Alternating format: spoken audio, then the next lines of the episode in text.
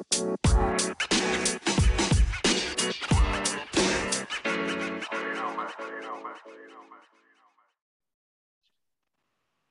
right, welcome in to episode seven of Sam and Gabby's Fantasy Show. I'm Samuel Bigelow here with my host, co-host Gabby Mozipo. Gabby, how you doing today? I'm doing well, Sam. Excited to talk about fantasy football. It's been a pretty up and down week so far. A lot of injuries, a lot of things happen, but I'm excited to get into it with you guys. Yeah, and this is a this is a big week for for us, uh, important week. We play each other, so I'm hoping Gabby gives me some insight tonight that uh, helps me get ready to beat him in our matchup in our in our main league this week. So uh, hopefully, hopefully we can make that happen. Luckily, he has Kamara on a bye this week. Um, but first things first, I mean that's a good reminder to start with. Their buys start this week. Um, there's a ton of buys next week, so uh, keep in mind maybe look ahead if you have open roster spots, if you can look ahead, see who's going to have a buy next week, um, you can always start thinking about who you might want to pick up for next week, uh, those kind of things. So buys start this week. Um, before we get too far, though, uh, we do want to invite you guys to interact with us, send us questions. You can interact with us on Twitter where we give you updates throughout the week. Um, send, you can also send us questions there. That's at SG Fantasy Show on Twitter. You can also send us an email at samandgabbyff at gmail.com. So we hope to get some uh, listener questions. Um, depending on if when we get some good ones, we'll probably do that in the next show or two. But uh, hope to hear from some of the listeners out there. Um, moving on to our first segment, we got the news and notes. Like Gabby said, lots of injuries, lots of happenings. Uh, first things first, we'll start with the big, big injuries that everybody's probably talking about, and that's affecting most people's waiver wires the most. Uh, Saquon Barkley goes down. He's expected to miss two to three weeks with a low ankle sprain. Uh, Devontae Booker, um, he's going to be the, the obvious handcuff there. Uh, Clyde Edwards-Helaire, the other big injury that goes down. Uh, Clyde Edwards-Helaire placed on IR with a sprained MCL, so he'll be out at least three weeks, uh, potentially more. We'll see. Um, the backup there is going to be Darrel Williams. Uh, in my mind, that's the number one pickup this week. Uh, I think he could be better than Clyde for fantasy while Clyde's gone. Uh, that's not a that's not a unique take by any means, but uh, I definitely think that he could be better just because he won't have they won't have to split the workload at all. It'll just be one person. So I definitely think I'm, that. Sorry to interrupt you there, Sam. I just I just no, not sure about your whole number one pickup take. In my mind, I still think it's Devontae Booker, just because I think that he has a more set in role as Saquon Saquon Barkley's replacement, as then Darrel Williams is kind of fighting with the, with that position with J- a guy such as Jerick McKinnon. I don't know if I believe that McKinnon is going to be as big of a, a, of competition as you might. Uh, you kind of got ahead of me there. I actually I was I was curious who you would think is the number one pickup. I struggled with that for a little bit, but I do have to disagree with you. Uh, I think Devontae is good, but I just think that the offense is not going to be as good as Kansas City's, obviously. Um, so I think without having to split the workload, without anybody vulturing touches on the goal line, I think Darrel Williams has a lot higher floor than what Clyde Edwards-Helaire had. I mean, we know Clyde Edwards-Helaire had a tendency to bust some weeks, so um, I think that tendency is or that that chance is less likely now that there's just one guy there because I personally don't believe Jerick McKinnon is going to be involved um, all that much or at all, really. Um, obviously, he'll get a little work, but um, whereas Saquon Barkley, I do think Devontae uh, Devontae Booker is the the clear number one, uh, but I do think that there's a chance that I mean it, Saquon could come back in two weeks, which I think is unlikely. Uh, but Joe Judge was kind of hesitant to even pronounce him to be out this week officially. So there's a chance that Saquon comes back after one week of being out. I doubt that, but he could come back a lot quicker potentially than Clyde could. Um, Clyde could be out for longer than that three weeks. We're not we're not really clear on that yet. Um, so that's another reason that I think Darrel Williams is a better pickup, just because I think he'll be the starter for longer. Uh, did you have anything else to add there? Yeah, I I think my argument for Devontae Booker being the number one guy is just just that the Giants' offensive front is depleted right now. We see injuries. People are coming back, but they're still a little bit banged up. Kenny Golladay obviously has an injury. Ken Kadarius Toney is questionable as of now. And we have guys such as Darius Slayton as well. Point being, Devontae Booker now has a certified role in the Giants offense that we know likes to run the ball, obviously is surrounded around Saquon. Devontae Booker, a guy that they paid to be the backup running back in the Giants. Like they paid him two years, $6 million. So they obviously set aside some money for the backup running back. That's a lot for a backup. So they want him to be the backup. And other than that, Daniel Jones might be banged up, so they're not going to want to throw the ball a lot. And we saw it last week. Devontae Booker was able to catch the ball, a three down running back, and had the production of 18 fantasy points. So I think overall, I think he's a better pickup than Darrel Williams. And also, I think Clyde Edwards-Helaire, he's been disappointing, but that's just because going into the year, something that we really wanted to see from Clyde Edwards-Helaire, Clyde Edwards-Helaire was that passing ability, and we just weren't able to see that. So I don't think Darrel Williams, yes, he was able to get some targets, two receptions in a couple weeks, and I think a three reception game as well. And he's vultured some goal line carries. Yes. And by the fact that Clyde Edwards-Helaire is out, he will gobble some of those targets up as well. But I just don't think on the goal line, the Chiefs aren't looking to run the ball all the time. Like, I just think that Devontae Booker is a guy that we know is going to be steady and we know the production is going to be there. Darrel Williams is a dream that we hope is going to be better than Clyde Edwards-Helaire. It's the same dream that we've been having of Clyde Edwards-Helaire. I, I guess is my point. I think I just think that the big problem with Clyde is that he loses part of his floor because he was getting some goal line carries vultured by Darrel Williams, and now that's gone. And I I definitely think you make some really good points. You're a smart guy, Gabby. You you definitely uh, make some good points, and you make me consider consider my my position. But the thing that really makes me stay strong that Darrel Williams is my number one pickup. Um, and that's to say, if you don't have Saquon Barkley or uh, Clyde Edwards-Helaire, if you have one of those guys, you pick up their backup because the backup will have sustained value for you. But uh, assuming you have neither of those guys and you're just looking to grab a new a starter off the waiver wire, um, Darrel Williams, I think, just has a better chance of being the starter for longer, just having a longer value. And I think that they, I don't think it's entirely clear which of them will have uh, the higher value for the time that they are the starter. So I'm going to take the guy that's going to be the starter for longer. Um, so that's that's really what it comes down to for me is that I think that Clyde Edwards-Helaire he's guaranteed to be out at least as long as Saquon will be. Saquon Barkley could come back earlier. Clyde Edwards-Helaire could be out longer. Um, so that's what that's what the tiebreaker is for me. Anything else? No, I do think Jerick McKinnon is an interesting add in deep leagues. I think he has a role, and I think especially now that Clyde Edwards-Helaire is out, he's going to be involved more. I don't. I think you are overplaying the Darrel Williams position quite a bit. He's been there for a couple of years, so if they wanted him to be the bell cow running back, they could have given him his time. So I think that Jerick McKinnon is gonna have a position there, and he's definitely worth an add in a 12 man league. Uh, that's definitely. I don't think that's a fair point. They they had Damien Williams there as well previously, and other running backs who took that took some carry, but we haven't seen Jerick McKinnon do anything in years. That's all I'm saying. He's been so, involved. He's been getting involved. How much? Can't be much. I can't. I don't believe that it's it could be too much. Jerick McKinnon, I think, is past his days of relevance. Let's see here. So he got one rush last week and two receptions, and previously he didn't play in two of the games. He was on the field for thirty-one percent of the snaps, and that's a lot given the fact that Clyde was after the fact. I would be. I would want to see the breakdown of the Jerick McKinnon snaps after the fact of Clyde Edwards leg going down. Point being, that is a lot more snaps than I thought it would be. That is uh, that is interesting. Point being, he was on the field a lot.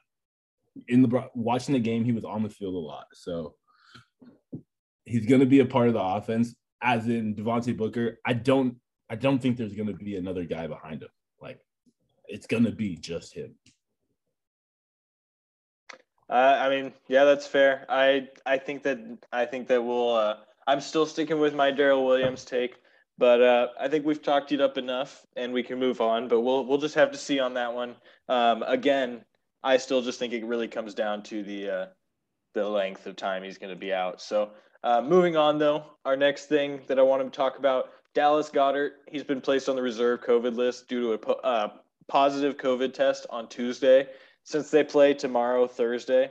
Um, shoot, I got ahead of myself. This podcast being recorded on Wednesday, October 13th um, in the evening. So uh, all of our news is from this uh, this evening and previous. So anything that comes out after Wednesday evening, uh, we'll have to tweet about and let you know.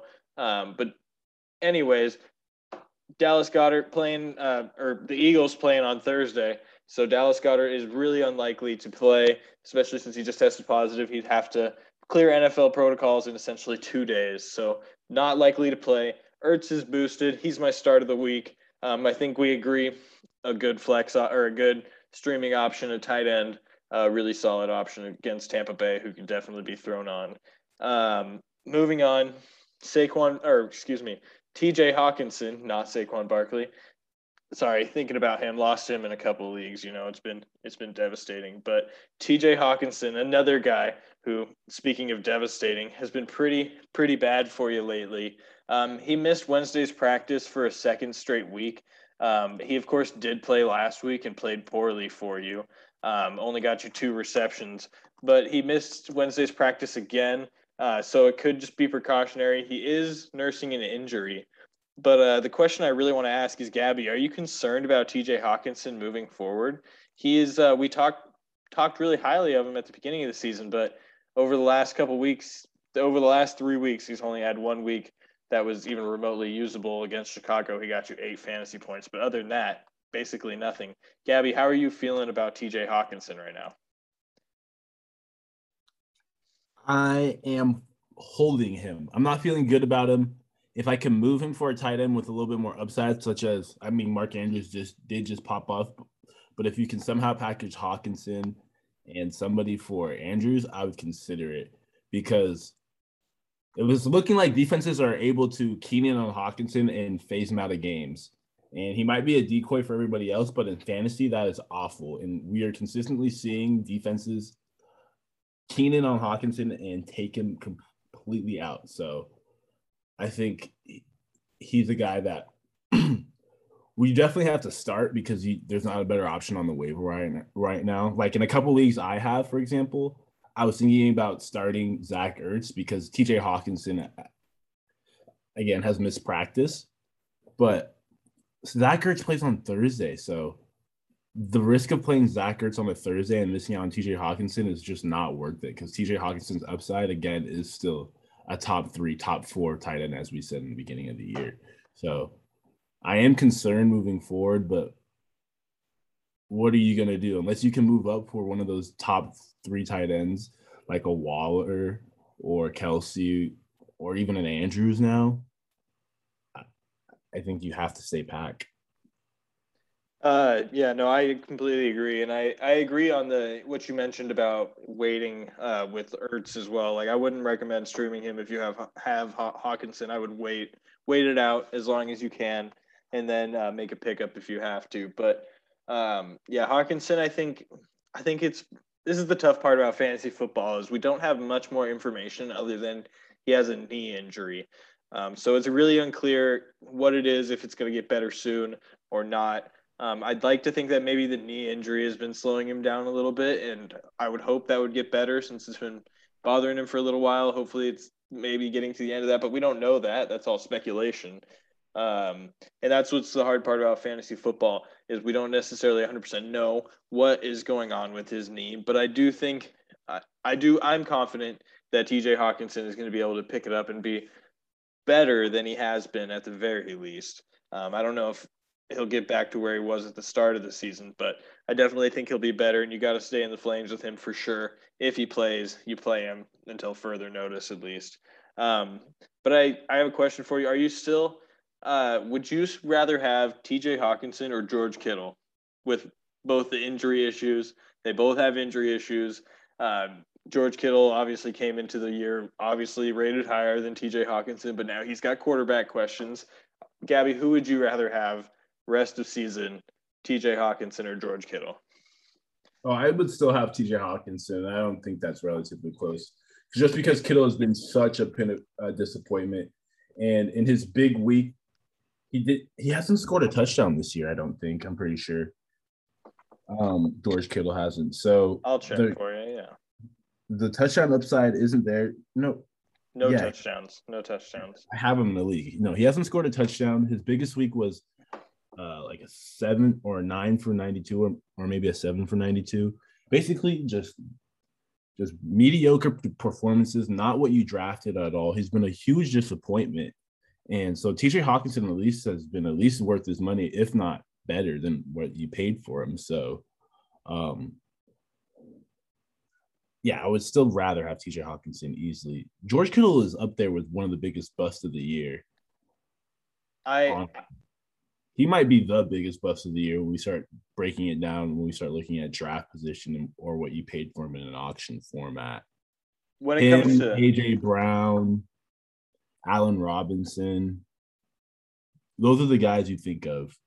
AJ Brown, I think it has has a chance to bounce back. So I don't it's, think yeah, it's early on him. I agree. But yeah, those are the two guys, Allen Robinson and George Kittle, the two guys that come to mind right away when we think bust.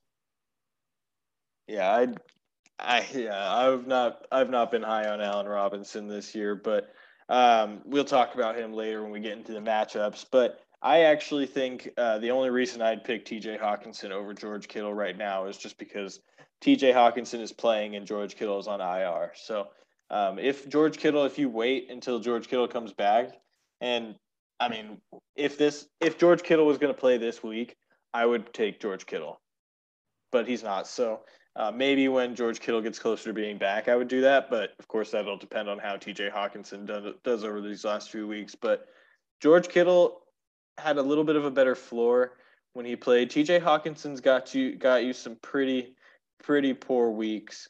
Um, I mean, he's got you a three and a four, and George Kittle only had one week under ten. So um, or under eight, excuse me. Uh, and he had two weeks over 10. So, and of course, he's just been hurt uh, that, that fifth game. So I would probably rather have George Kittle if he was playing next week, but he's not. So TJ Hockenson. But moving on, our next guy, uh, Russell Wilson, he ruptured a tendon in his finger, uh, the finger of his throwing hand, his middle finger, I believe. His timetable to return is unclear, but it's likely going to be four to eight weeks. Um, no need to hold him. I assume you agree with that, Gabby. Yeah, no need to hold him unless you're in a two quarterback format. Agreed with that. Um, the only other piece of uh, information with that is how does it affect the Seattle uh, Seattle passing options? I think it's pretty pretty bad for everybody. I think DK is probably the least affected. I think he's just such a big target. I think he'll potentially be one of the more uh, more utilized targets when Geno's the quarterback um, still, but I think it's bad bad news for him still, and even worse for Tyler Lockett. Uh, Gabby, how how do you see the situation? Similar? Yeah, I think it's bad news for Tyler Lockett's upside, but I don't think it's as bad as you think. Um, I think Tyler Lockett has a good chance, and DK Metcalf, as we saw, have a good chance to keep their production just because I think the offense is going to change. Obviously, Tyler Lockett is a big shot, but Geno Smith showed the ability to be a good quarterback. And I think they're going to have a lot more shorter passes, have Tyler Lockett run a lot more drag routes, slant routes, and be an effective passing uh, outlet. And also, what we have to consider in Seattle is it's DK Metcalf and Tyler Lockett. That's it. Nobody else is catching any balls out there. Gerald Everett's still on COVID list. Freddie Swain every once in a while, but are you really concerned about Freddie Swain if you have Tyler Lockett and DK Metcalf? No.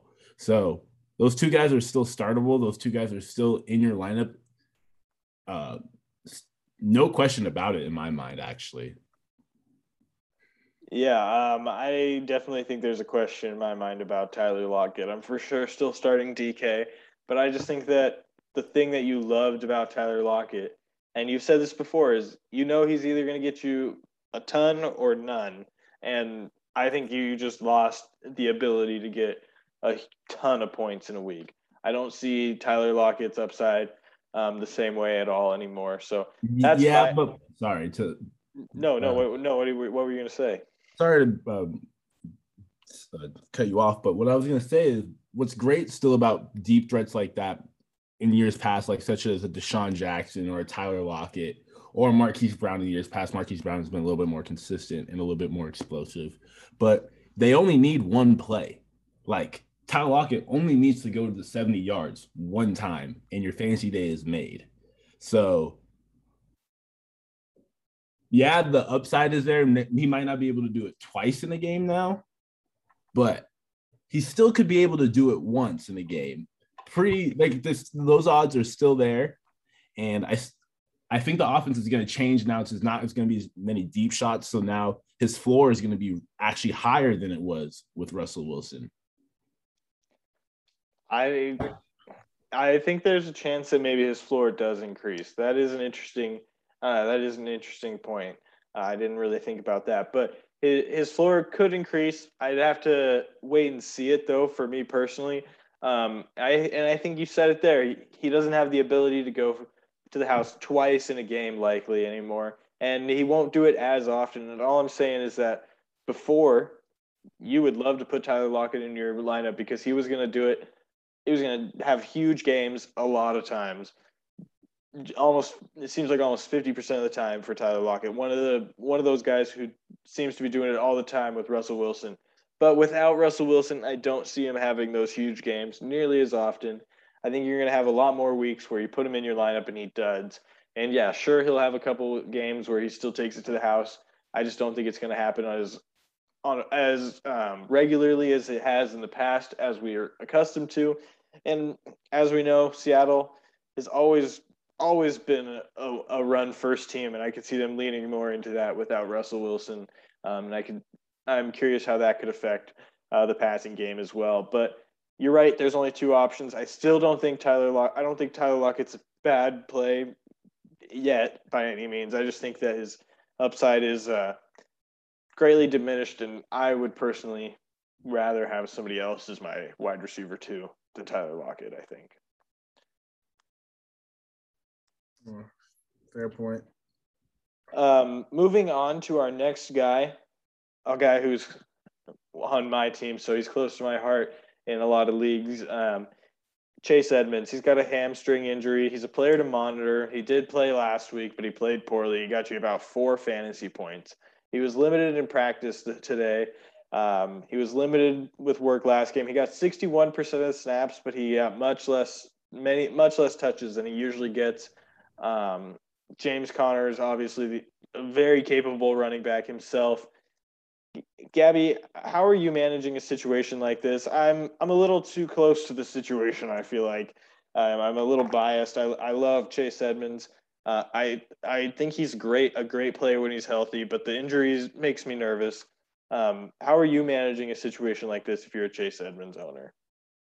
Um, I'm trying to get James Conner on my team really badly. And if I are not able to get James Conner on my team, I'm looking to not play him just because, again, James Conner is getting the goal line carries. And yes, Chase Edmonds has the passing work ability, but this offense is very explosive. And we've seen that Kyler Murray outside of DeAndre Hopkins. I get, I guess Maxx Williams is now out, so maybe the target shares are, going to be a little bit more funneled.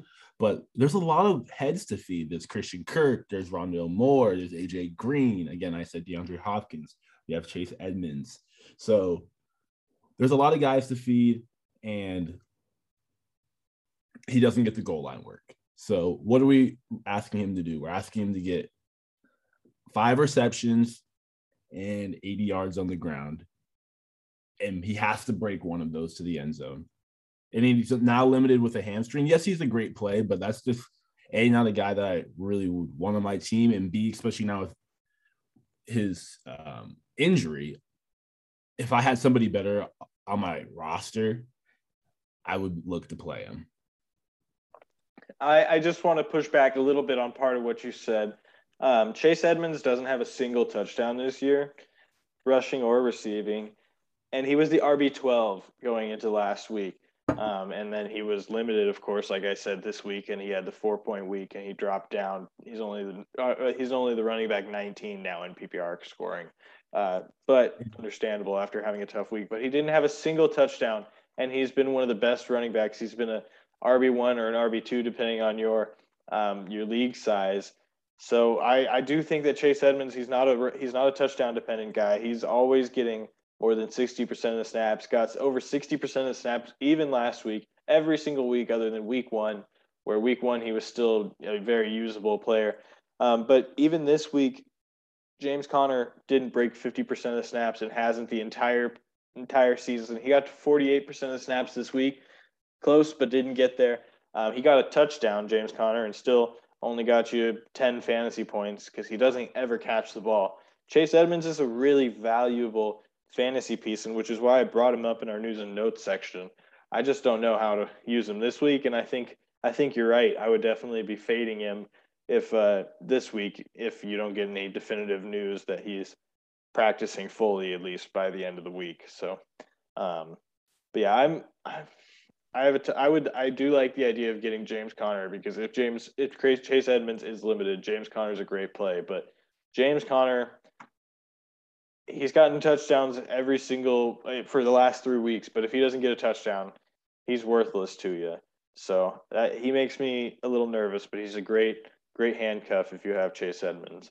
Um, anything else to add there, or ready to move on to the next guy?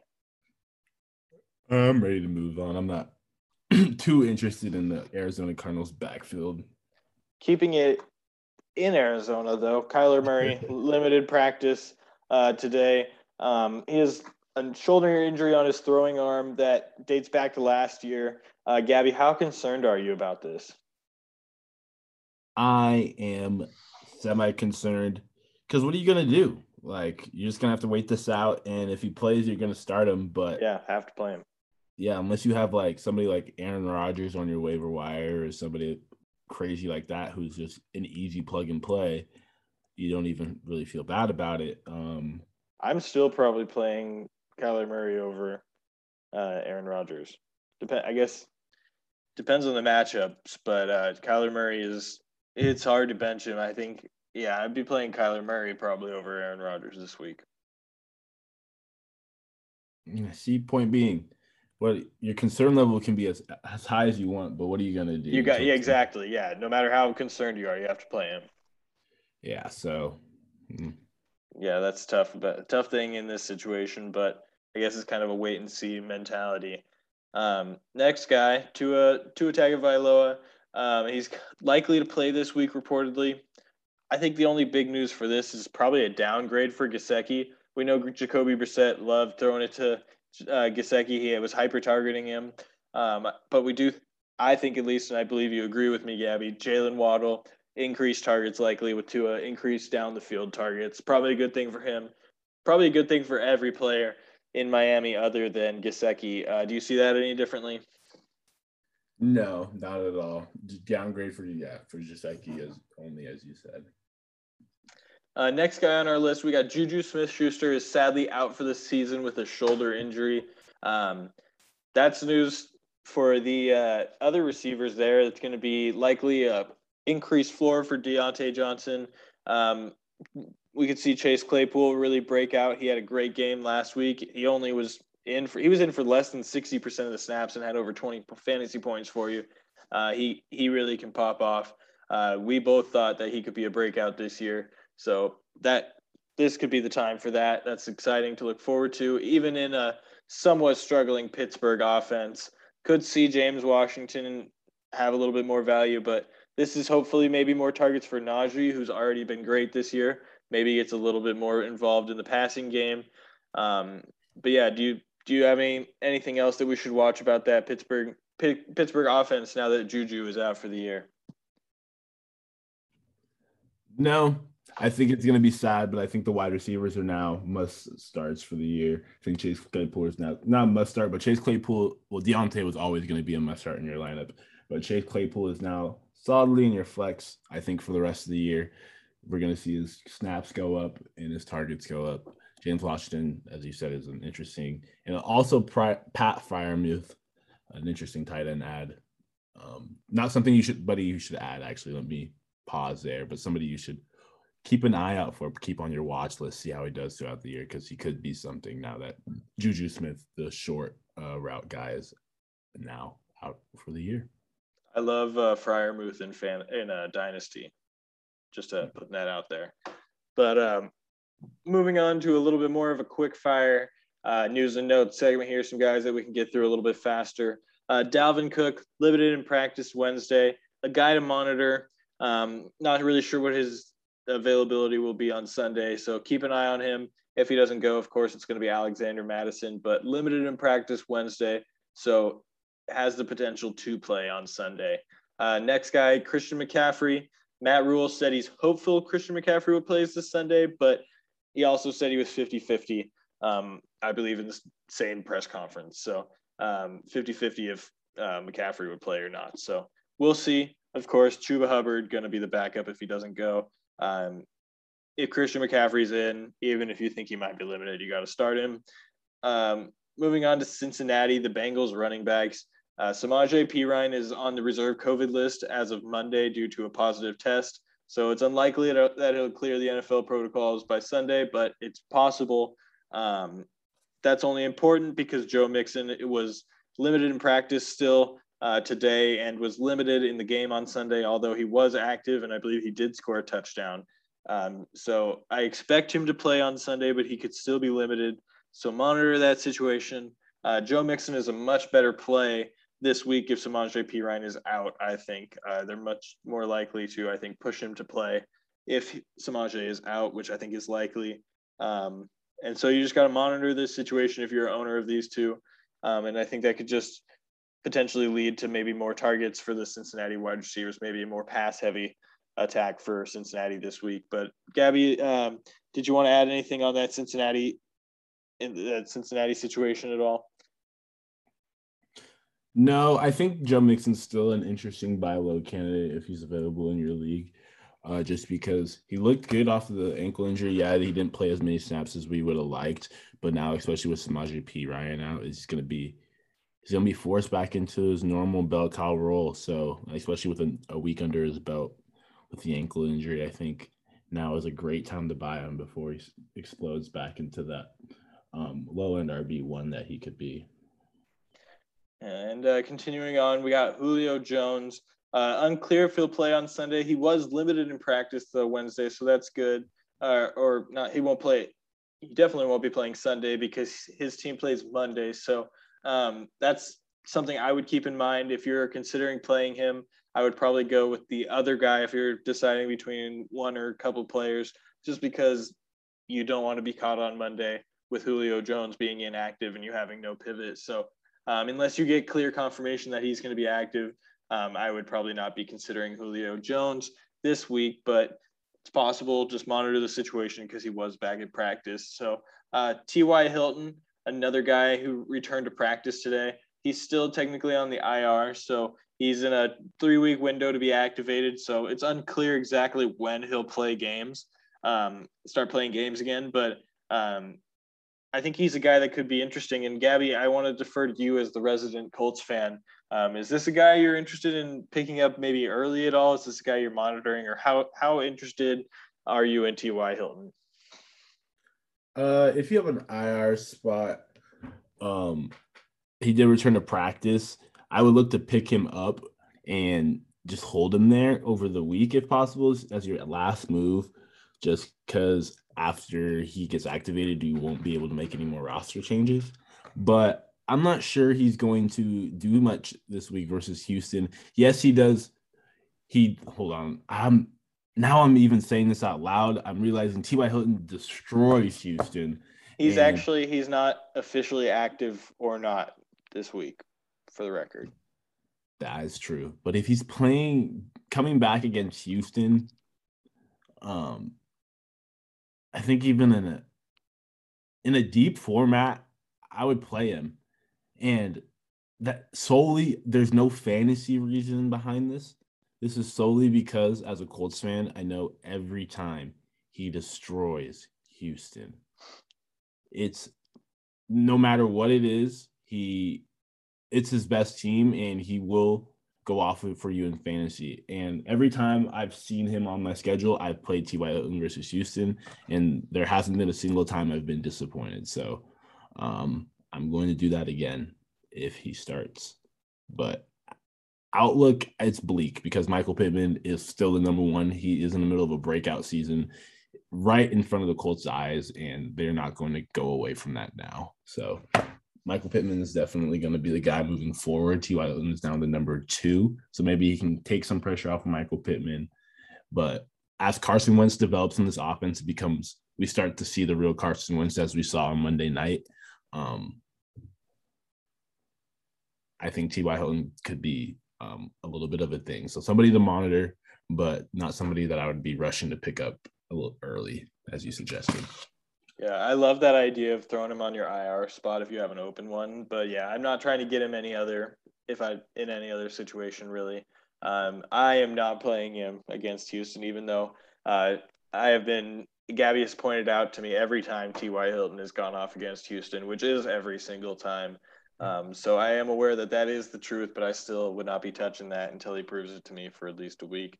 Um, so I would not be doing anything with T.Y. Hilton other than potentially throwing him in that extra IR spot. But um, moving on, uh, Rob Gronkowski, he's going to be out this week still. Uh, they announced that, I believe it was yesterday or today, but uh, he will be out this week. So no need to worry about playing him. Not super interested in any of the fantasy options there at tight end.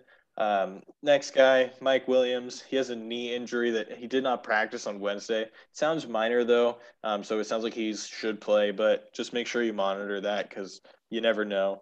Um, but yeah, sounds like he should play. Um, moving on, the Bears wide receivers. Uh, there's Allen Robinson didn't practice, and Darnell Mooney had a limited practice. I wouldn't say that's overly consequential for fantasy because you probably don't want to be playing anybody in that offense and in a pass catcher position. Um, they haven't shown the ability to really do anything in the air. So probably nothing really that you have to worry about too much, but you might be playing Allen Robinson just because you drafted him so high, but I would be benching him for sure.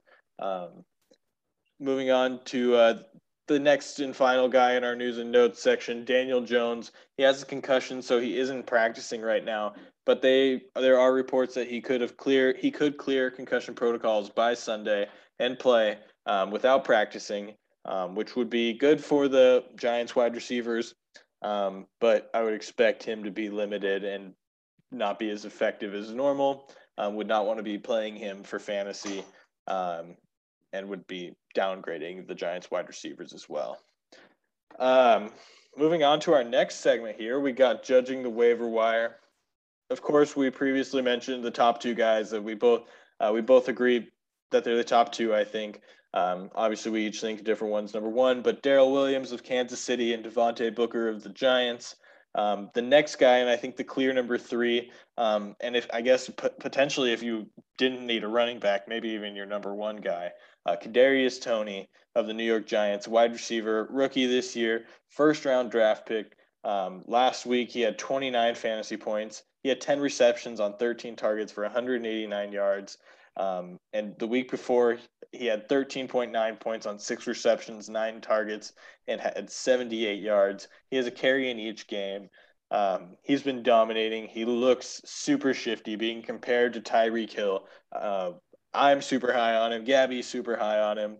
Uh, Gabby, what do you want to say about Kadarius? He's a guy we've been talking about for a little bit here now. Um, number one pick from the University of Florida. And when you turn on the tape, he does the same thing he's been doing, juking people, being the shiftiest guy on the field. Um, people in the NFL still can't tackle him, and now that the Giants have seen what he can do, it's hard to go away from him now. So he's going to have this production. I do think that this 29.6 game was his best game of the year, but that doesn't mean he's not going to have games that aren't going to be 20 point games or not an Odell Beckham season, but I do. It does resemble a la another New York Giants OBJ receiver as a guy who was injured early, not really in the offense, and then broke out versus Dallas. No, it's a it's a super interesting uh, situation. I love Kadarius Toney as a pickup. I'm super interested in him as a player. He looks absolutely impossible to tackle sometimes out there. Um, very impressed by what we've seen from him so far. Uh, definitely can't help but think about Odell Beckham when you see him. Um, but yeah, there's not much to add other than he's a great play. He's downgraded if Mike Glennon's there. Probably not going to be super cons- potentially not going to be super consistent, but we'll see. Uh, the rookie receivers have been surprising us left and right this year. Um, so yeah, Kadarius Toney is a great ad. The only guy we've talked about really as a waiver wire ad that is going to last for likely the rest of the season. So if you're set at running back, I would maybe even go for Kadarius Toney first. But yeah, he's had a carry in each game. He's not even scored a touchdown yet and still been dominating. So I'm excited to see what he has. Uh, he does going forward, and he had been complaining, been posting on Twitter about how he thought he should get more more involvement in the offense. And uh, I had I have to be honest that at the time I was a little bit skeptical, but he's definitely proven that he should be involved. And yeah, a little bit of patting ourselves on the back. We pointed him out a couple weeks ago, and he's he's proven that he is uh, definitely worth rostering um, and has a bright future ahead. So um, next guy on our list, Amon Saint uh, Amon-Ra St. Brown. He's a Lions rookie receiver. He was a fourth rounder. Um, basically, all the wide receivers there are getting hurt. Tyrell Williams could return this week, but it seems unlikely that he's going to. Quintez Cephus, who seemed to be the number one there, um, previous this previously this season uh, is going on R uh, IR. He's likely out for the season. Um, over the last two weeks, he uh, Amon-Ra St. Brown has eight targets in both games. He got you 13 points and 13.5 fantasy points respectively in each week. Um, and so yeah, I definitely think he's a really interesting pass catcher because somebody somebody has to catch the passes there. Kalif Raymond has been involved quite a bit, um, but he's quite slight in stature and is really truly a slot receiver. So the true number one receiver position is really open for the taking. And I think Amon-Ra St. Brown is going to be the guy to fill that potentially. He had a fair amount of hype going into the year. Um, and I'm excited to see what he can do. I think he might be a little better than people expect. Um, and I think he's definitely an interesting ad. Not saying you should rush to the waiver wire and make him your number one or anything, or even drop anybody that you like. But uh, I think he's definitely an interesting ad if you have a, a spot you're looking to fill. Uh, Gabby, how do you feel about Amon-Ra St. Brown? Um, I think yeah, he has an opportunity to definitely grab some targets here, as Detroit doesn't really have any other pass catching options outside of TJ Hockenson and the running backs right now. So he's definitely an interesting ad. Um, the Detroit Lions, they are going to be losing a lot. So you could look up in the upside as, yeah, they're going to be throwing the ball a lot because they're going to be down. Or you could look at it as a pessimist or a realist and be like, but their quarterback is Jared Goff. But Jared Goff has supported fantasy options in the past. Yeah, but that was with Boy Wonder Sean McVay. And we all know, we all know that Jared Goff is just not the same type of quarterback. I just don't I'm just not as confident as maybe you are as that my wide receiver can be sustained with a quarterback as Jared Goff, I guess is my point. So yes, I'm interested as I'm on St. Brown as just because he's a young prospect, but I'm not sure if I'm going out of my way to add him on my roster. I feel like there are way more interesting guys in the league right now. I'd rather have. You know, I I think that uh, he's being underrated. He had he got seven receptions for 65 yards last week, and then six receptions for 70 yards previously, and that wasn't without uh, Quintez Cephus. So without Quintez Cephus, I'm really curious to see uh, where those targets go. I definitely think he's worth a speculative ad. I think he's for sure more interesting than the guys that are generally on the waiver wire that are, you know, like uh, like a Sammy Watkins or like uh, Jalen Reagor. I, would for sure rather add him on, on Amon-Ra St. Brown than those kind of guys. Um, so I definitely am more excited than about him than you are. Um, but you know, he's definitely not a guy that I'm super excited about by any means. So I don't blame you. Um, I do think Jared Goff's a little better than maybe you give him credit for, uh, but we'll see. Um, I, I just like the amount of targets Amon-Ra St. Brown has been getting.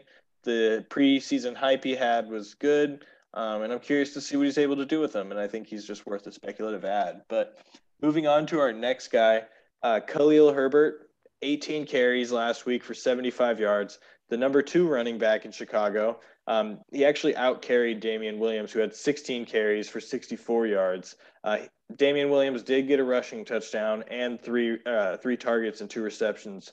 So he had a little bit more work than Khalil Herbert, but Khalil Herbert was the rushing leader last week.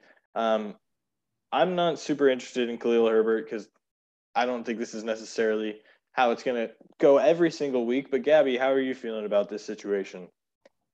Yeah, Khalil Herbert got a lot of those working garbage time. So yeah. Um, I'm not as excited, but if you have Dave Montgomery, Damien Williams, I would definitely pick him up. And they like him there in Chicago, though. Um, so he's definitely obviously going to get some work, but I wouldn't be rushing at all if I didn't have Damien Williams to grab him. Yeah, and I, I actually if I have Damien Williams and I have David Montgomery, I'm probably not adding Khalil Herbert just because I I have a hard time justifying three Bears running backs on my roster when you know pretty well that you're not going to be playing two of them every single week, no matter what. So I'm probably not doing that unless I have a lot of space on my roster. Um, so if you have just Damien Williams, though, I'd probably add him. Um, keep an eye on him, in my opinion, but he's not anything important unless you're in a deep league, in my opinion. Um, another guy that I think is only important if you're in a deep league, Marlon Mack. Um, he's been requesting to be traded. Um, there's lots of rumors surrounding him and some of the situation where running backs have gone down lately. Uh, he played on Monday versus Baltimore a little bit, uh, so he could he could be moved. He could be a speculative ad, but for me, I'm not really wasting my time with that unless uh, I'm really just really struggling for an ad. Do you see that any differently, Gabby? Uh, yeah, in Dynasty, I'd pick him up. He did average 9.4 yards per carry versus the Ravens, so that's something to consider. He sells juice. So, but other than that, yeah, I mean, you can't, he's not going to be playable until he is on a new roster, and we don't even know if that's going to happen. So that's hard to justify a roster spot for him in this part of the season. Yeah, I, I have a hard time justifying that even in a deep league, but I don't hate the I don't hate the ad. Uh, last guy I want to mention in the uh, waiver wire section here that you could be uh, interested in is uh, Dan Arnold, uh, Jacksonville tight end. Uh, they traded C.J. Henderson in a fifth round pick Uh, for Dan Arnold in a third rounder, so they really uh, were interested in him. Uh, they really at least were willing to give up at least some value for him, and that that I think is a huge a huge sign for him, a great sign. And uh, he got 73% of the snaps last week in his second week as a Jaguar. He had eight targets on six receptions for 64 yards, got you 10.4 fantasy points. They play Miami this week, who's a solid matchup for um, the team and a solid matchup for a tight end. So if you're looking for a guy off the waiver wire, I don't think he's a bad pickup definitely not saying to rush out there and drop any of your other tight ends that we've uh, talked about previously, really. But I just think that if you're obviously there's going to be people out there looking for tight end help. There's always people looking for tight end help. So if you're one of those people, I really think that Dan Arnold is an interesting ad. Um, in Dynasty, if you're tight end needy, I'd be adding him for sure. Um, they gave up real value for him, so i d- I'm definitely interested in seeing how that goes. And after at least the first, the second week of him playing, really his first time being involved. It's looking good. Uh, Gabby, do you have anything to add on Dan Arnold at all, or different of opinion, or anything like that?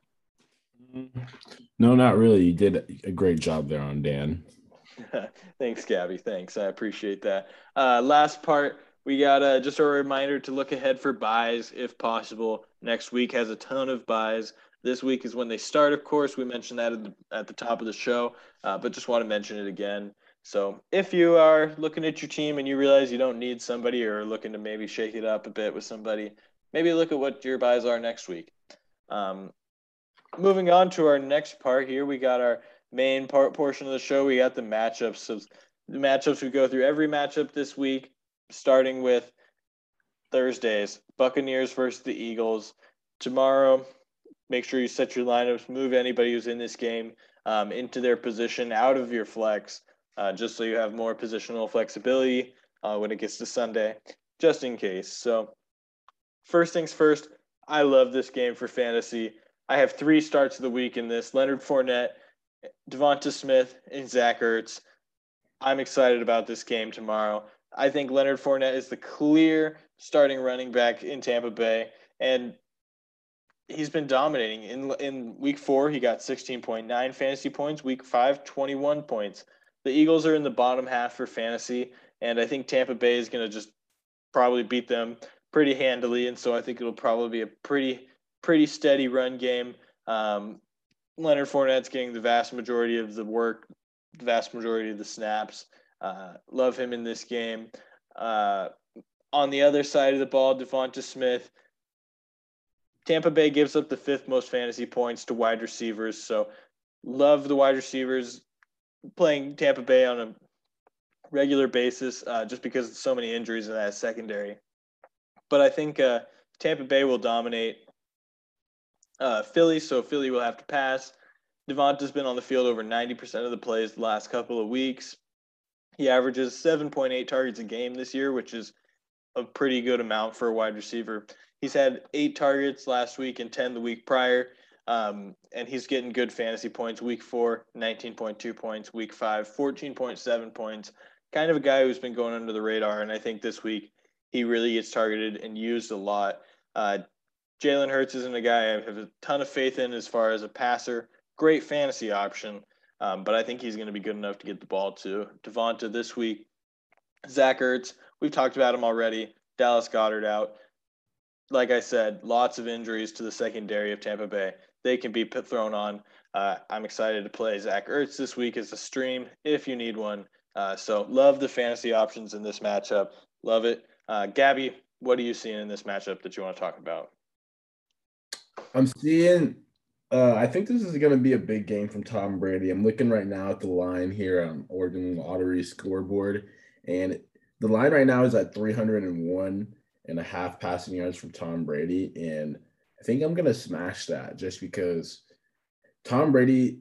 We've seen this year is the Tampa Bay Buccaneers. It goes through Tom Brady's 44 year old arm, and that thing is still lively. It still has, as I like to say, it is launch code certified or, or, security clearance level five quarterbacks, people who have launch codes, um, people who uh, launch the ball very far and very accurately. These people are Mahomes, Josh Allen, Tom Brady, Kyler Murray, Russell Wilson, just to name a few of these guys who just have elite arm strength and are so lively with the football. And Tom Brady at the age of 44 is still able to do that. And I think this Philly defense hasn't shown the ability to stop anybody, and I think the Bucks are just they're red hot right now. Yes, they've they've looked shaky a couple times, but they've still been able to win these football games outside of getting blown out by the Rams. But the Rams might be have a case to be one of the best teams in football, if not the best team in football. So don't take them lightly. I think Tom Brady has a field day here on Thursday night.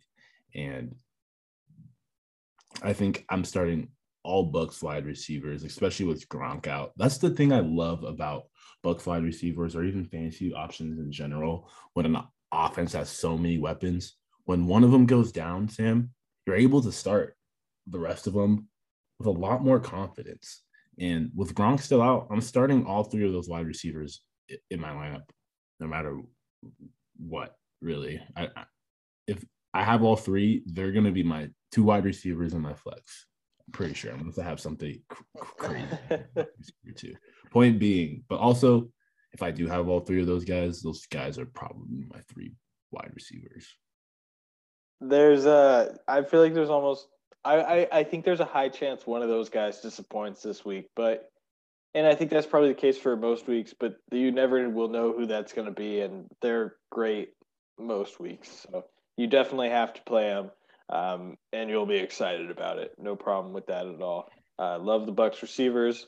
Um, yeah, uh, Tom Brady he he does have a minor thumb injury, but it doesn't sound like it's a big deal. Um, so don't worry about that. Play Tom Brady with confidence. Uh, anything else to add in this matchup before we move on?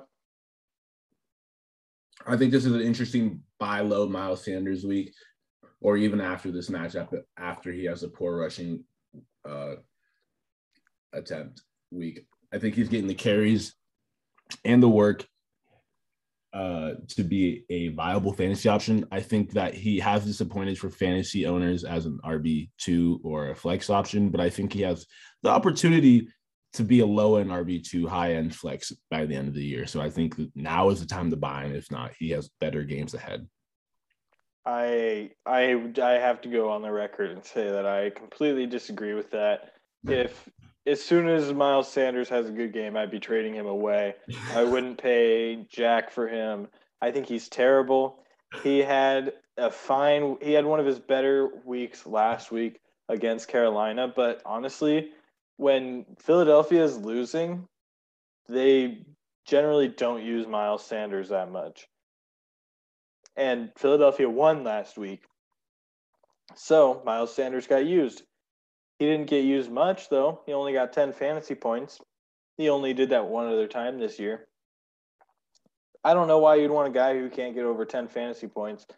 He has only got over, he got less than 10 carries twice, so he's unreliable if they play a team that's good, they're he's gonna be bad.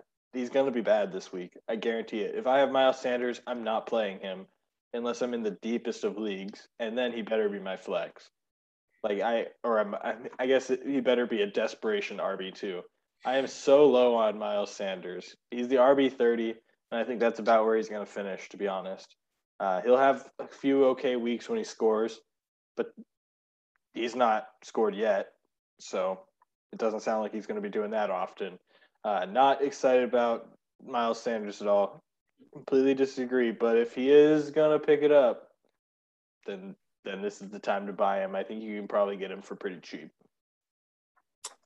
All right. I guess this is where we timestamp the podcast and we come back and see. And we I'm should. Right. Yeah. No, you you won't be, but that will definitely come back and look at it.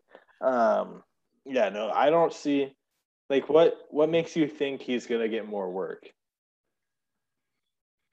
Um, I think that the fact that Philadelphia has an as we've seen over the last couple of years, offensive weapons are starting to fall.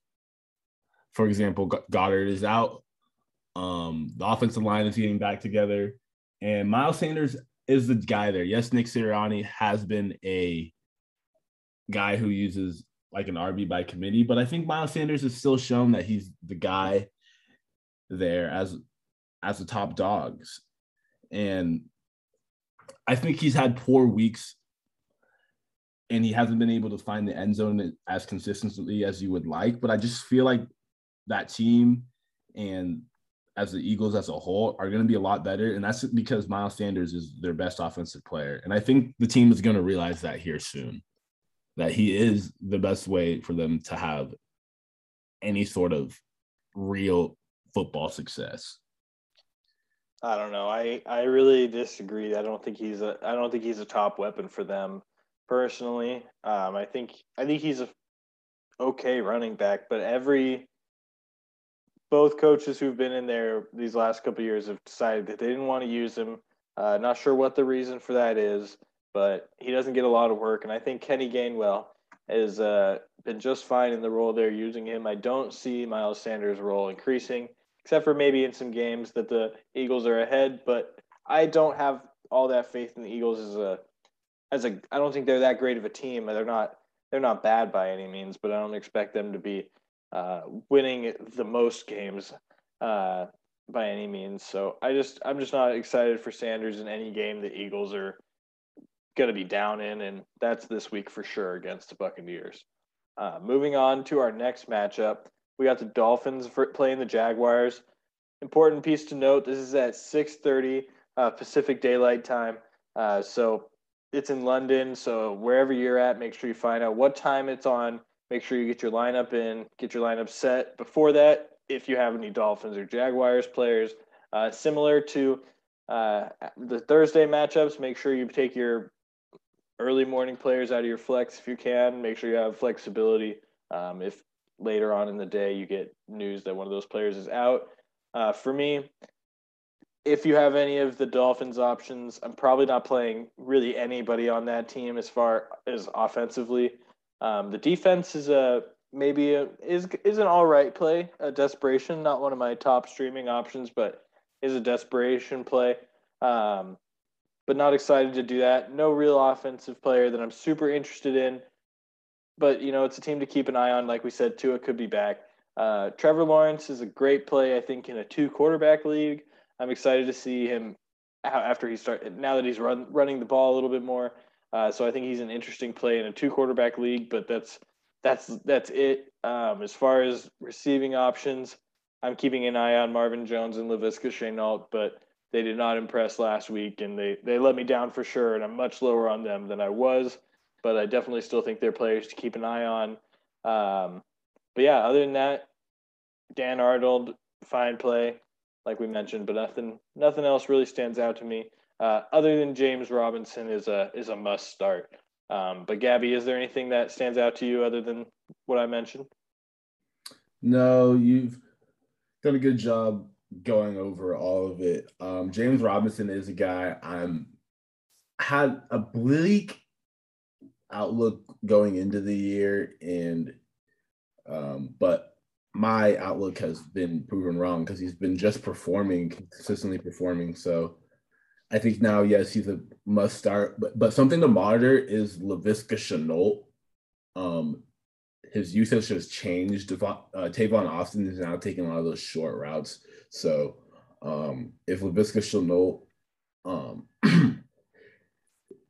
is able to con- isn't able to continue taking those short routes, uh, what do you do with him? I'm still going to hold him throughout the whole year just because he's a second year wide receiver and he's super talented. And Trevor, will, I feel like him and Trevor Lawrence are going to grow with that connection. That's what the Jags' future is. So I'm going to hold him throughout the year. I have him in a 12 man league and I think he has the potential to still be the guy that we hoped for. So, but there is an argument to uh, on the other side yeah, I, uh, I am not surprised by Laviska Shenault being used less in in this slot. Uh, when DJ Chark went down, there was a void on the outside, so it's not surprising to see him moved out there. I had hoped that he would continue to get more of that target share. He has been getting pretty good targets, and it did go down against Tennessee, who has a very poor pass defense. So that's sad to see, um, and very um, disheartening. But I'm not completely out yet, and I agree you got to hold him. Um, but I, I think that there's a potential that they try to use him for maybe more big plays down the field. But we'll see if he can get some of that target share back. If he doesn't, he'll of course be uh, unusable until then. But uh, so he's definitely a guy to keep an eye on. As far as Robinson, he's just been an absolute roller coaster of a guy to follow this year. Definitely had high hopes for him going into the year personally. Was very disappointed to start with he's picked it back up again. So I'm riding that. Um, but it's been a roller coaster uh, so far. But you got to play him. He's been great recently for sure. Uh, any last pieces on that matchup, Gabby? Mm-mm. Okay. Moving on to our next one, the 10 o'clock window, if you're in our time zone at least. Uh, Panthers, Vikings.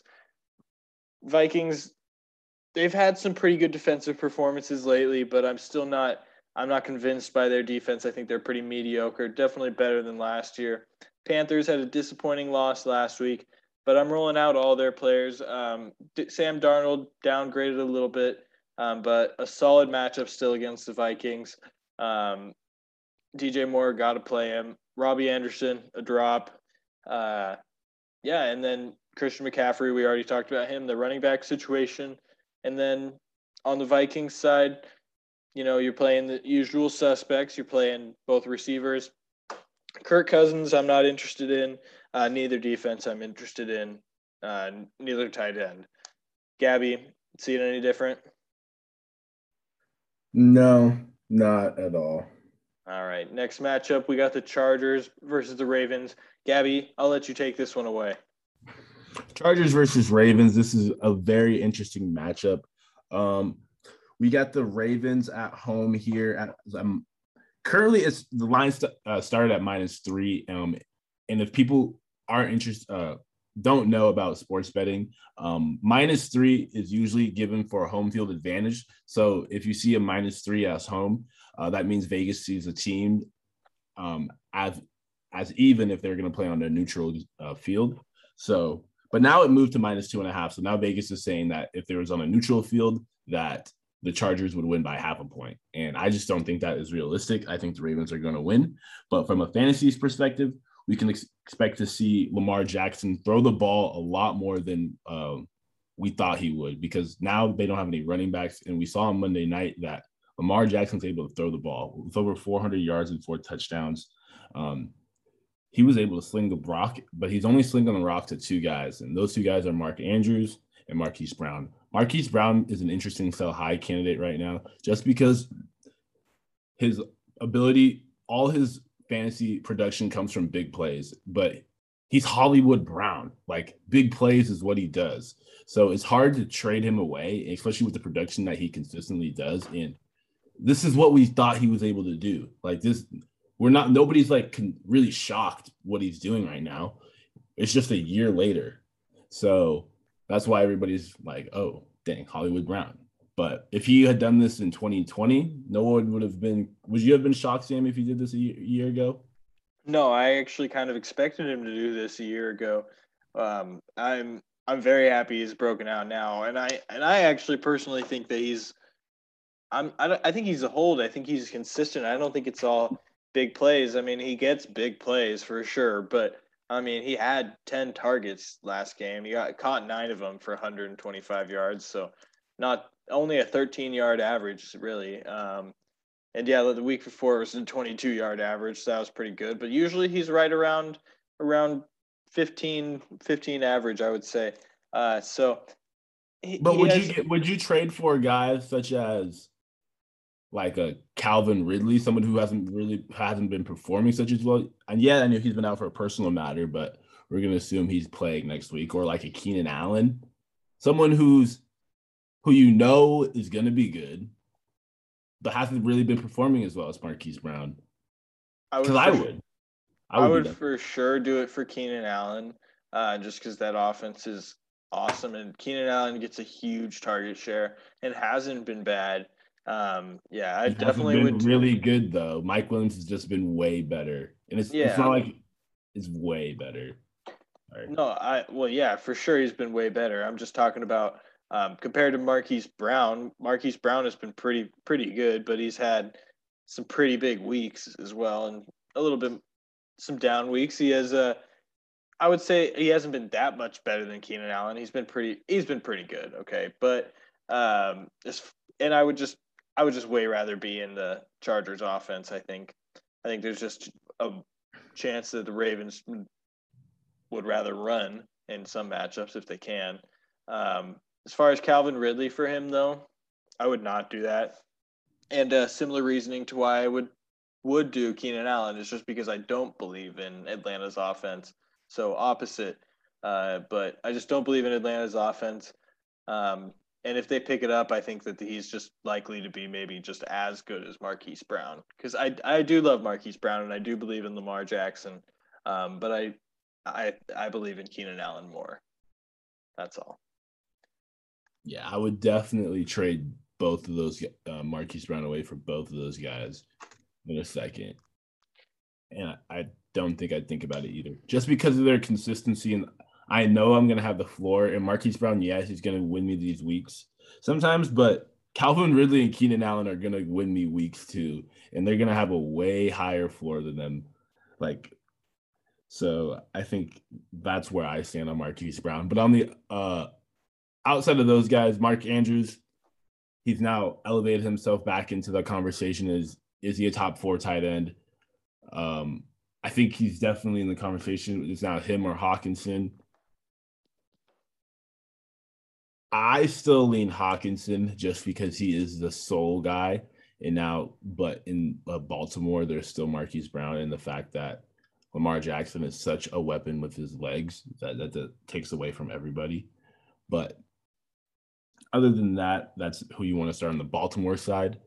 On the oh, I almost said San Diego. On the Los Angeles Chargers side, uh, you want to start Justin Herbert, obviously. You want to start Austin Ekeler. You're starting Mike Williams, and you're starting Keenan Allen. I don't think there are any questions there. So, uh, anything else to add there, Sam? Yeah, um, I do think I would take Andrews over Hockenson right now, though. Is what is what I was going to say. Um, I just think that Hockenson's been or Andrews, excuse me, has been more consistent. Um, but TJ Hockenson has the ability to they both have the ability to pop off, but Mark Andrews has just been a little bit more consistent. But it's really close. Um, it's really close.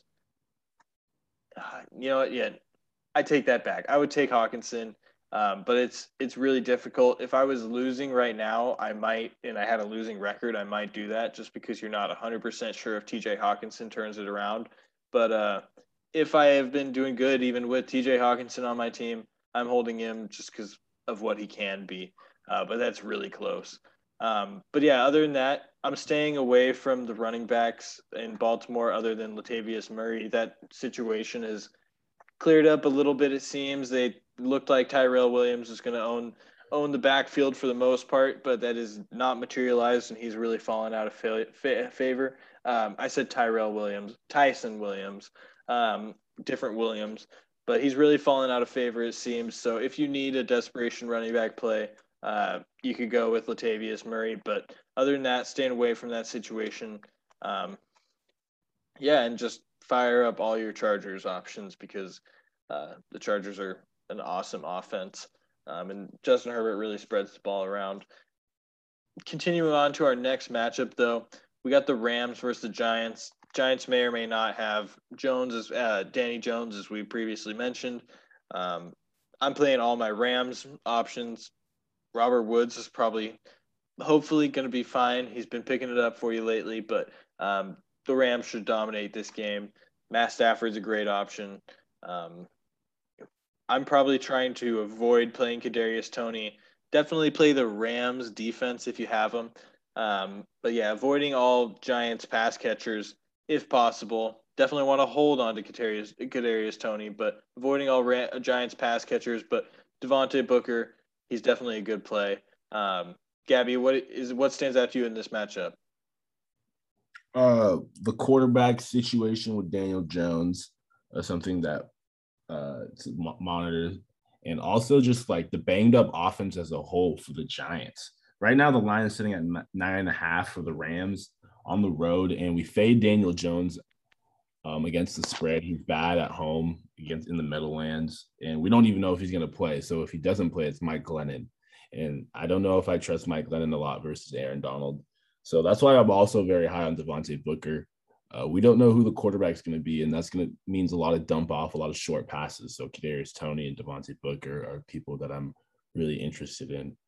Uh, but outside of that, uh, you're starting your typical your big five Rams. Well, maybe big four and a half. I don't know if you're starting Higbee.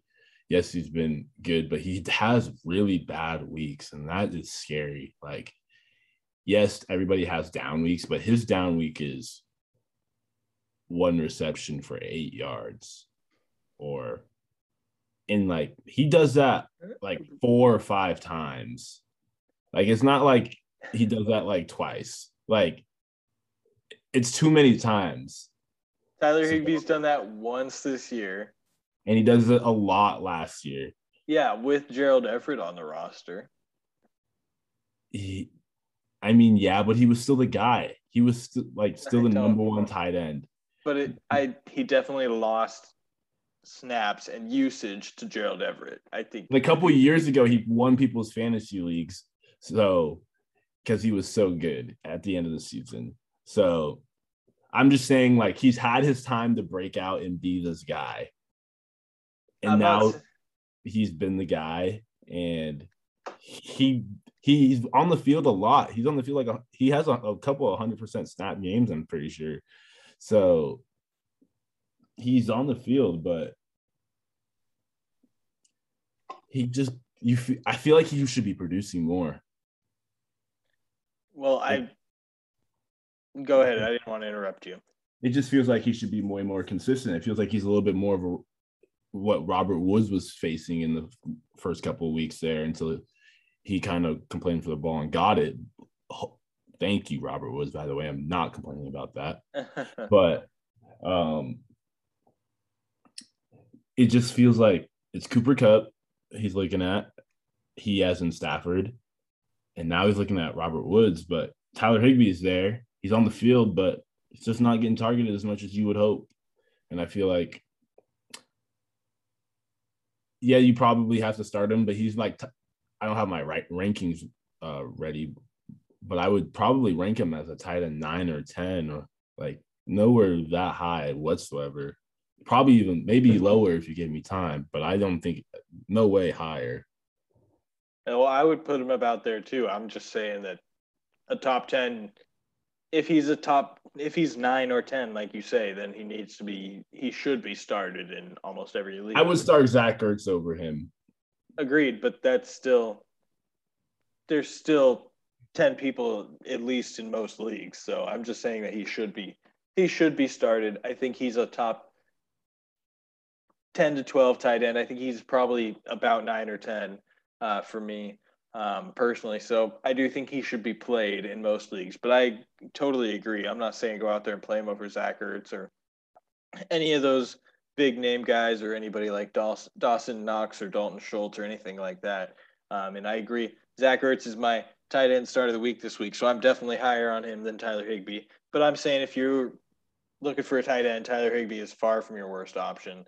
And uh, yeah, I mean, I think he definitely he gets on the field more. He then uh, his he's on the field a lot more uh, than what his targets might show sometimes. But he he's going to be inconsistent, and most tight ends are. Um, and I still think he's one of the more consistent tight ends in the league uh, when you're talking about tight ends in that nine to 14 range. So um, I'm definitely okay with playing Tyler Higbee over a lot of people, but still about a, a tight end nine or 10. Uh, anything else for that matchup, Gabby? No. Okay, well then take us through the Texans and the Colts. Uh, big Colts fan, so I'll let you do it. Uh, Texas versus Colts. Um, Colts are going to be at home for this matchup. Um, they look like ten point favorites right now.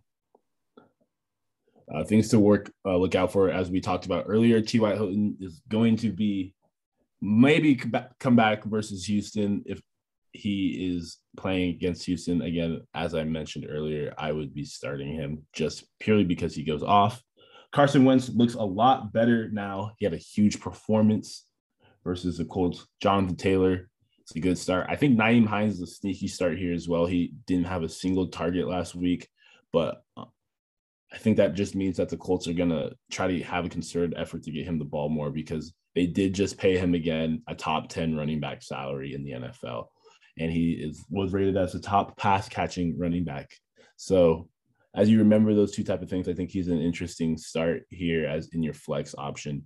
I actually was talked into it by my uh, lovely co-host here, Sam. I was thinking about starting AJ Dillon over him, but looked into it a little bit more and realized that Nyheim Hines was the smart pick there. But outside of that, Michael Pittman. Let's talk about Michael Pittman here for a second. Breakout the only I would say outside of Justin Jefferson, who was already broke out, he, he, it's hard for him to break out again. But the second year breakout is really there for Michael Pittman at the wide receiver position. Hasn't really been there for a lot of other guys, but he has been the one who's really been showing out. Six receptions in the last four weeks. Um, just, just his ability to be consistent there, and he finally got his touchdown with a beautiful 42 yard uh, Moss and run after catch uh, versus the Ravens. So I think that's going to be very interesting. Uh, obviously, start him now. He's an easy flex consideration from here on out.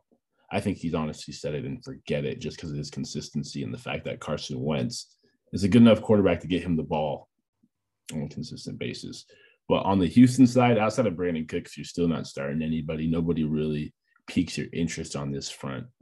But you are starting the Colts defense just because Davis Mills hasn't been the worst quarterback, but here on the road, um, I think you can start the Colts defense here with confidence. They're going to get a turnover here, and they've shown the ability to um, at least the, the creativity to get the ball to the house when necessary. Definitely think uh, the Colts defense is a great stream. They're my uh, one of my top defensive streamers this week. Uh, yeah, definitely fire up Brandin Cooks. Um, though on the Houston side, and I definitely agree with the Michael Pittman breakout. He's been excellent. Less than six targets or receptions, excuse me, only once this year, and that was in Week One, which was a kind of a shocker against a terrible Seattle uh, secondary. But only once did he get less than six receptions. Um, has gotten 12 targets twice. Um, yeah, finally got a touchdown. Has been awesome this year. He's the wide receiver 24 in fantasy or in PPR scoring for fantasy. Um, and I definitely think he's only going up from there. He's a great option. I'm not worried about T.Y. Hilton coming back for him, uh, or overly worried, that is. There's always a chance that T.Y. Hilton steals some of those targets. But uh, yeah, definitely love Michael Pittman this week, especially. I think that uh, Indianapolis is going to be looking to for a bounce back win, and uh, they're likely to get it against Houston.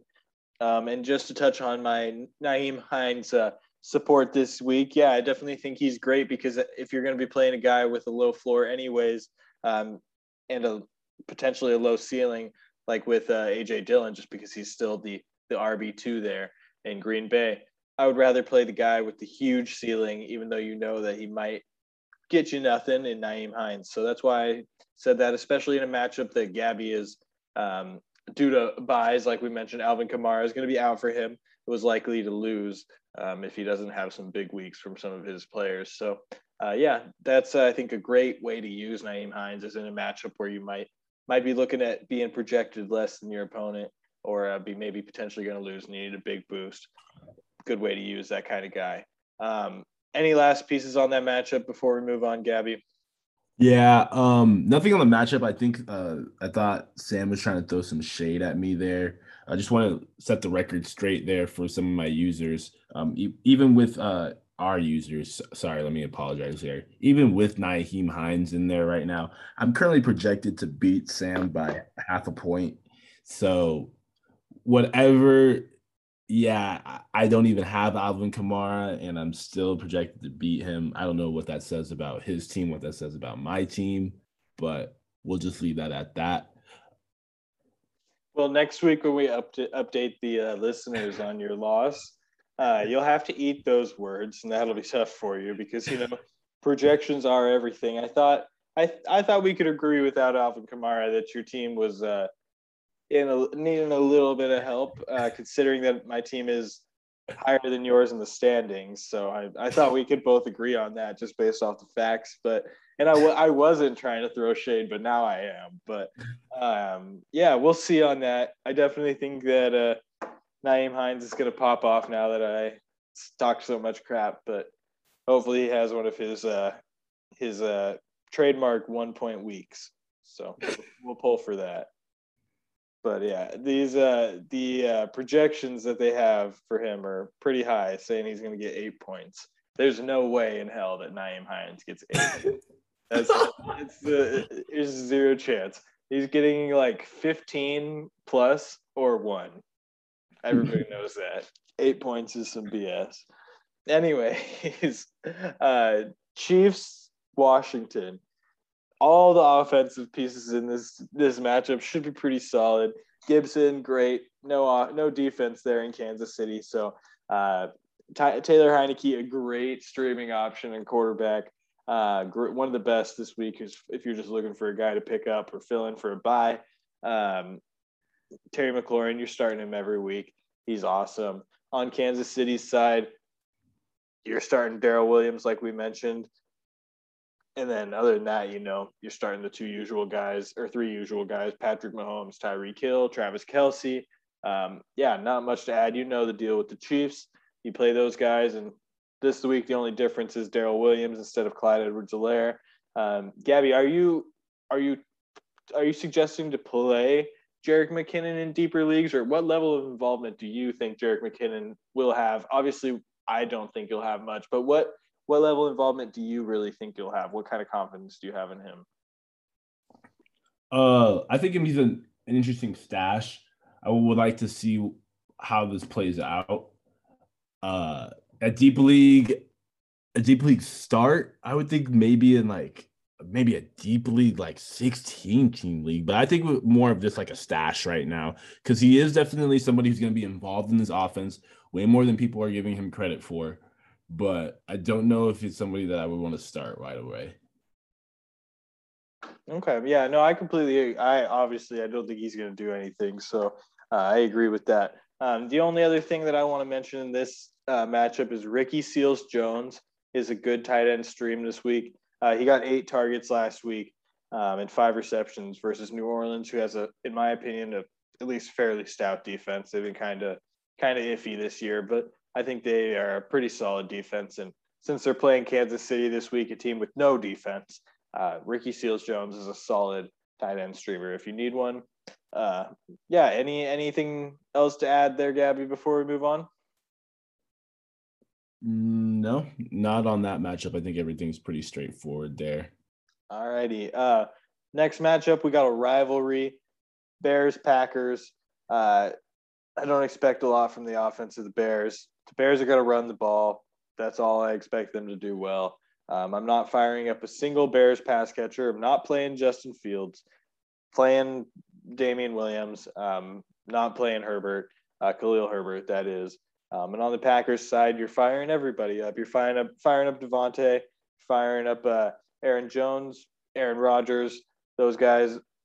You could obviously you could use like a, a AJ Dillon or a Randall Cobb in a in a in a low end flex situation or a deep league flex situation, desperation play type of thing. Um, or you know Robert Tonyan is a very very deep option tight end, but I'd be avoiding him this week. He has not been consistent at all. Um, but yeah, not not much um, different than normal in this matchup, and uh, I think we'll probably be able to just move on unless Gabby, there's anything you wanted to point out about this matchup. Uh, no, not really. I just did want to point out that Robert Tonyan he's a guy that I just he's the definition of a dart throw when it comes to a tight end position. He um, should I'm, be good. He should be. Yeah, he really should, especially in this in a matchup like this. But I don't know. I just feel like every time I see him on the waiver wire, I just cannot talk myself into him because there's nothing that I can like go on other than he scores a lot of touchdowns. But that's something that's not really that you can really predict so he's the he's the tight end 32 in PPR scoring this year. Yeah, that's not good. No, so not at all. Yeah, no, nothing outside uh, outside of that really to add. I think Aaron Jones being is an interesting buy low candidate right now, just with how AJ Dillon's been playing the last couple weeks. People might forget how good Aaron Jones has been outside of that one week, however, though he hasn't really been performing. He did have those three re- uh, receiving touchdowns to four rush uh, touchdown game overall on Monday night. But outside of that, he hasn't really been all that great. I mean, that is also not fair to do to just exclude a performance such as that. But point being, he, there is an opportunity there to buy low, and I think he is going to be better than what he has been the last couple of weeks. So definitely ping your manager, uh, the Aaron Jones manager in your league, and see what he's willing to give up for Aaron Jones because he might be worth it. Yeah, and I, I'm super confident Aaron Jones still. Um, the only terrible week he had was that week, the first week against New Orleans, where everybody on Green Bay uh, forgot that there was a game that day and didn't really show up. Um, but other than that, Aaron Jones has been not good for you, but he hasn't been terrible. He hasn't lost you the week. His worst week has been a 10.9 week, and then he's been over 14 every other week. Um, so, and then of course, one of those he had 41, which won you your week. So, Aaron Jones is just fine. I'm not worried about him at all. Um, if you can trade for him, for sure, get him. Um, Allen Robinson, I, I did skip over him, but I do just want to say if you can get anything for him, trade him away.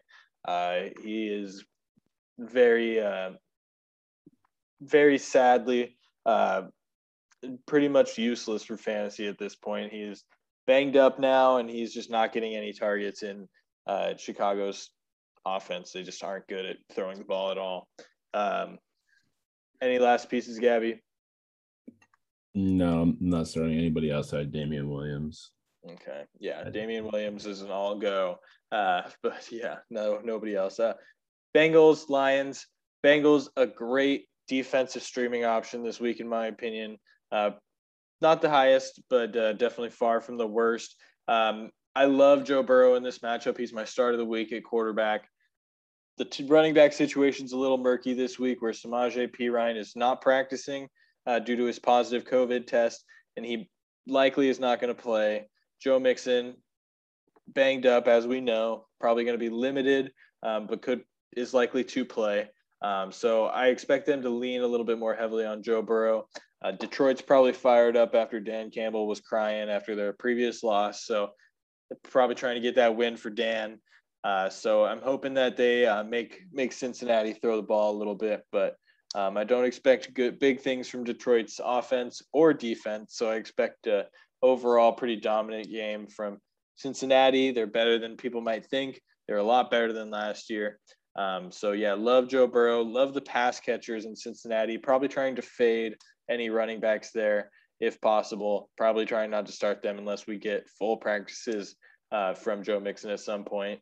TJ Hockenson, we've talked him up, uh, talked about him a ton this podcast already. You're playing him if you have him. Uh, Amon-Ra St. Brown, where I said he is a pickup. I'm not saying to play him unless you're in a very, very deep league. Um, and then you're firing up, you're potentially firing up both running backs in Detroit, Swift and Williams, uh, but definitely Swift. Um, anything anything you want to add in that matchup, Gabby? No, not really.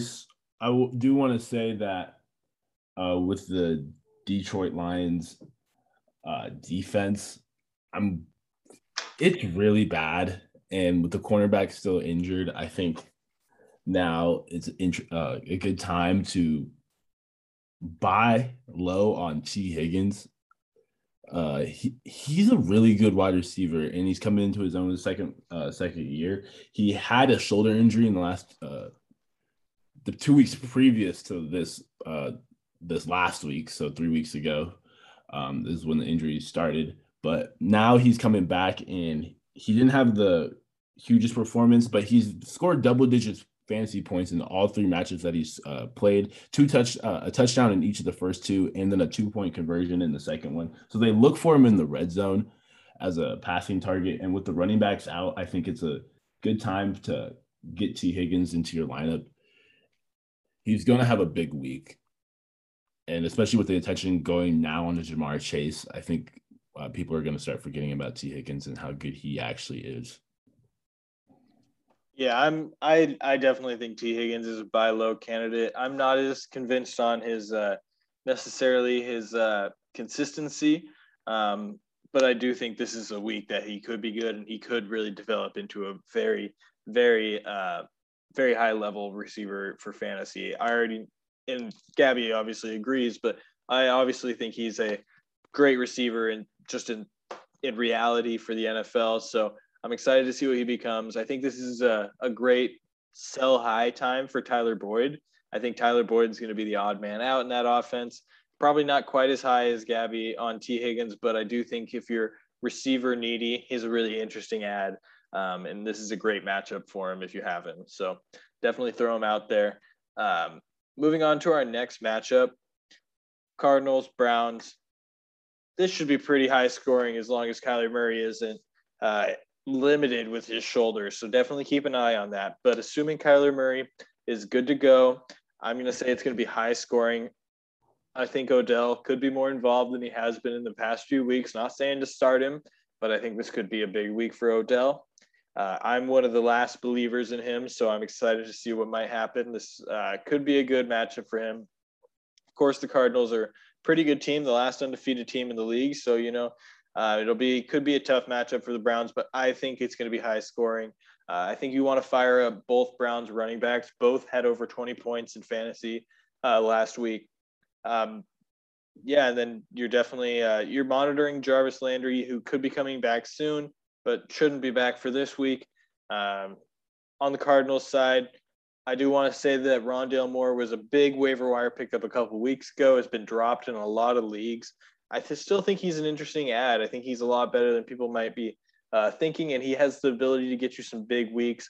Um, so he could be a good guy to stash in case you need a big week somewhere on the line, down the line. So uh, I think if you have an open spot, Rondale Moore is a good waiver wire ad, but um, more of a speculative ad and a guy you only probably want to play if you need a big week at this point, at least. But you don't know what he could develop into. He could be uh, really valuable as he is a rookie, you know. So I definitely think uh, Rondale Moore should be rostered in more leagues.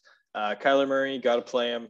Uh, I'm trying to stay away from Chase Edmonds as po- uh, uh, if possible. I'd like to see him do it before I start playing playing him again. But in theory, if he is healthy, this should be a great matchup for him.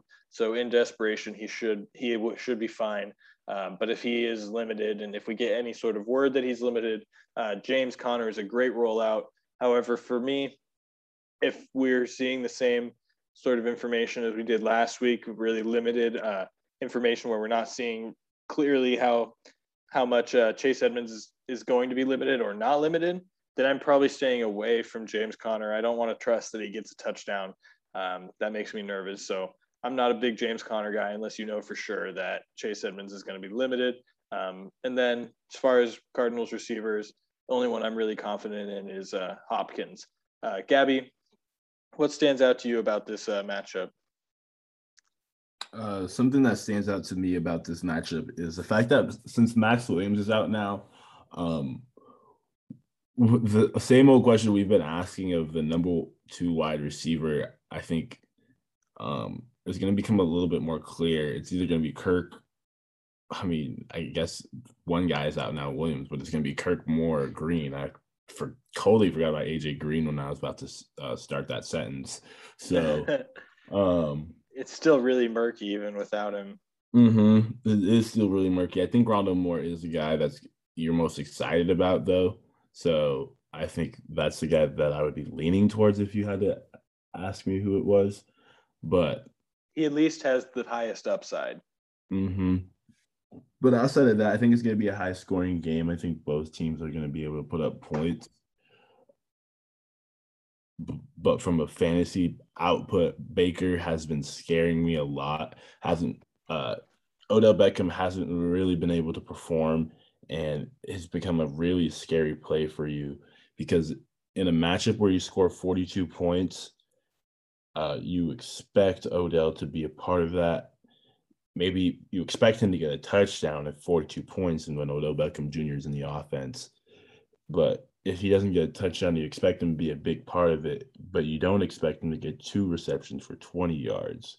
So when that happens and it comes across uh, your screen and you're watching the game, you're confused. So um, if he's not able to do it during those type of matchups, a shootout like that, then you start asking yourself, when is he going to be able to do it? So um, that's something to watch out for from Odell. Odell might become a drop candidate here in the next two weeks. Yes, he has big name value, but it's even getting to the point now where people know not to trade for him. So what are you going to do?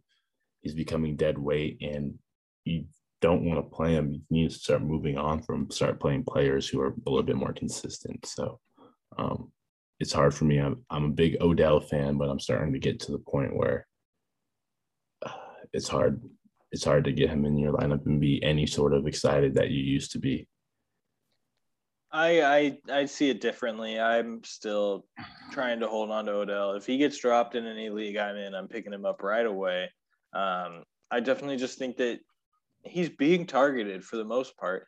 Uh, last week was tough. You would have thought he would be involved in a, such a high scoring game, but you know the Chargers have a good defense. Maybe they um, maybe they had a good game plan to scheme out the number one receiver in Cleveland.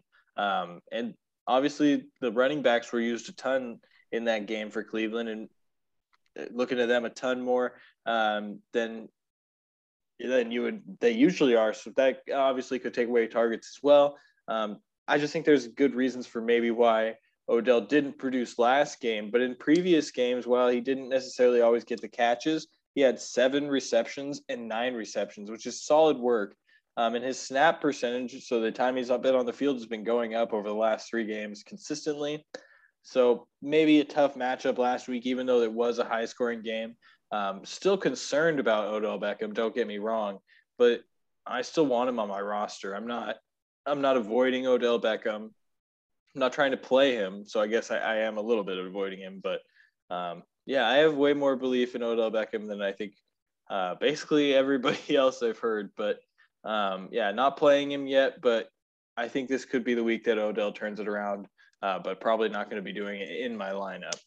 Uh, but yeah, I believe more in Odell Beckham than most people. But anything else you wanted to add there, Gabby, before we move on? No, I said my piece on my frustration with Odell. I think if you drop him, he's going to get picked up right away, but we'll see. I guess if you drop him in any league I'm in, we know he'd get picked up right away. But uh, next matchup, we got Cowboys Patriots. Gabby, I'll let you take this one away. Yeah, um, Cowboys Patriots here. I think it's going to be a high scoring game. Uh, the line started at minus four, moved to minus three and a half. Do you think it's going to be high scoring for both both teams or just the Cowboys? Just the Cowboys. Um, I think Dallas is going to be a very, very. I think they've shown they're one of the best teams in the NFL. You start Dak, you start Zeke, you start Cooper and Lamb, both interesting buy low candidates right now. Um, they haven't really been performing up to par, but they both caught touchdowns. They're both getting their targets, and I think they're going to have more monster games here soon. Um, so they're both interesting targets. And now you start Schultz. Um, he's shown the consistency here for the last handful of weeks now. So he's now in your in your lineup. And you you even start the defense and the kicker. You start everybody in this team. That's what's so great about the Cowboys. And they've been they might them or the Chiefs might be the fantasy team of the last like three or four years because over the last three, four years, you've been, been able to count on starting the quarterback, the running back, the wide receiver, and the kicker. And I can't think of another team where you consistent. Maybe the Saints when they had Drew Brees, you could say that for too, and probably the Packers. Okay, so there's a handful of teams out there, but you get the point. Very consistent yeah. when it comes to fantasy production. So, but on the pa- Patriots side, Mac Jones, has been good for a rookie, but they just haven't been scoring a lot of points. So I'm not really excited about starting anybody here. Damien Harris has been hurt, so I'm looking to fade him. Um, Hunter Henry has been getting involved here in the last couple weeks, so maybe something to consider if you are tight end streaming. Maybe you just lost George Kittle. But outside of that, I'm not looking to start anybody. Maybe Jakobi Meyers in a deep league. Yeah, no, I agree with that for the most part. Uh, I do think that this game is potentially a little bit lower scoring than than you do, Gabby. Uh, I think the Patriots have a good defense, even though they had a tough week last week against Houston. Uh, I do think that they'll hold the Cowboys to less points than they maybe normally get. Um, you still got to fire up all their options, though, just because you know they're the Cowboys and they Jerry Jones does spare no expense on his offense. They got a lot of weapons and they use them. Uh, Tony Pollard is the only one that I'm probably avoiding, um, just because I, like I said, I do think it's going to be lower scoring than maybe us- is usual for the Cowboys. So maybe Tony Pollard doesn't get involved. Um, but the Cowboys, a great defensive streaming option. The Patriots are definitely a grinded out team. Uh, Mac Jones has been good for real life football, but for fantasy, the team is really not doing much. You're not really sure what the running back situation in New England holds right now. Uh, Damien Harris has been not doing so hot uh, for fantasy or for real life, getting a tough fumble the other day. Um, so, you know, we have to keep an eye on that situation and probably not trying to play any of those guys except for Damien Harris in a desperation situation. But yeah, love the Cowboys' options, even the defense. Um, maybe not maybe not as quite as excited as Gabby is for these options, but they're they're on such a roll you have to play them, so it really doesn't matter. Uh, any last pieces on that before we move on? Mm, no. All right, Raiders Broncos. Uh, this is an interesting game, as we all know. Jon Gruden has been has uh, resigned after some pretty uh, disturbing emails that came out. So um, the Raiders as an organization have moved on. The NFL has moved on, um, but it's going to be a little curious to see if the team is able to really uh, play like nothing is wrong or if they're going to be affected by this. So I expect the Raiders to either lose miserably or win big. Uh, personally, Broncos have a pretty solid defense, um, and I would expect them to probably win. But uh, yeah, I'm definitely not really interested in playing either running back in Denver, like Tim Patrick and like Courtland Sutton, just due to the lack of pass catchers in Denver. Uh, Noah Fant as well is also going to be a good option. I'm not super afraid of the Raiders secondary, although they have been good for fantasy this year or against receivers in fantasy this year. So um, a little concerning, but I think there's a chance that they just aren't um, aren't as put together as they have been with the loss of Jon Gruden and the turmoil that whole organization has had to go through. Uh, so definitely not sold on the Raiders defense. So uh, I'm playing the Broncos defense as a streamer, potentially if you need one a little bit deep. Uh, I guess nothing, not a top level streamer, but definitely one if you need one. Firing up the pass catchers on the Raiders side, you got to play Josh Jacobs likely if you have him. Uh, he gets used so much. Other than that, I'm not playing anybody. Uh, we have the probably the same positions as we did last week on Hunter Renfrow. Gabby's a fan, me not so much. Um, yeah, any anything I missed there, Gabby? I mean, Derek Carr, you you've been high on. I'm curious what your outlook is now with uh, Gruden gone and after a, a bad week or two. Uh, is there anything you want to mention, and how are you seeing Derek Derek Carr? Um, I'm seeing him in a better light now. I think my whole mantra was to free Derek Carr. So um, now with Jon Gruden gone, I think uh, he's going to be a little bit more free. A little go back to his 2016 ways when he was leading teams to the playoffs and MVP candidate um, before his leg got snapped. So I'm pretty happy for Derek Carr as a whole and for this Raiders uh, team. I don't think Jon Gruden was doing a lot for them. Uh, he wasn't able to get this team to the playoffs or even really to relevancy after week five. Um, I think that was because of a lack of adjustments after teams were able to get a get a good set of film on them. Um, they seemed to sputter out. So I think this is going to be good for the Raiders as a whole. I'm excited to see what Josh Jacobs does. Maybe they actually spread the ball around a little bit more, get guys more involved, such as Bryan Edwards and um, Henry Ruggs. Ruggs has been involved, but earlier in the game. So I'm excited. I think it's more of a plus than a minus for sure. Yeah, I, I disagree, but it'll be interesting to see. Um, the system's not changing. The interim head coach is a Gruden disciple, so they're not changing the system likely. So I think if anything, you're going to see more of the same um, before you see anything better. I just uh, I just believe that I don't see how the system is going to be better with a guy who probably doesn't know it as well as Jon Gruden. And I think Jon Gruden really believed in Derek Carr, at least at this point. We know he had uh, at least some doubts about him at the beginning of their time together. But I think by the end of it, he really believed in Derek Carr, and I don't think it's necessarily a good thing for Derek Carr to lose that guy. Um, and for all of uh, Jon Gruden's obvious faults as a person, he did have experience in as a Super Bowl winning head coach. So um, I don't think that necessarily is going to help Derek Carr to lose that. Uh, but you know, in the long run, I think it's better for the Raiders organization. Short term, uh, maybe not great for Derek Carr's fantasy outlook um, in my opinion. Uh, moving on to the next matchup we got here, the Sunday night matchup. We got Seahawks playing the Steelers. Uh, this one is interesting. I like the Steelers defense uh, with Geno at uh, Geno Smith at the helm for Seattle.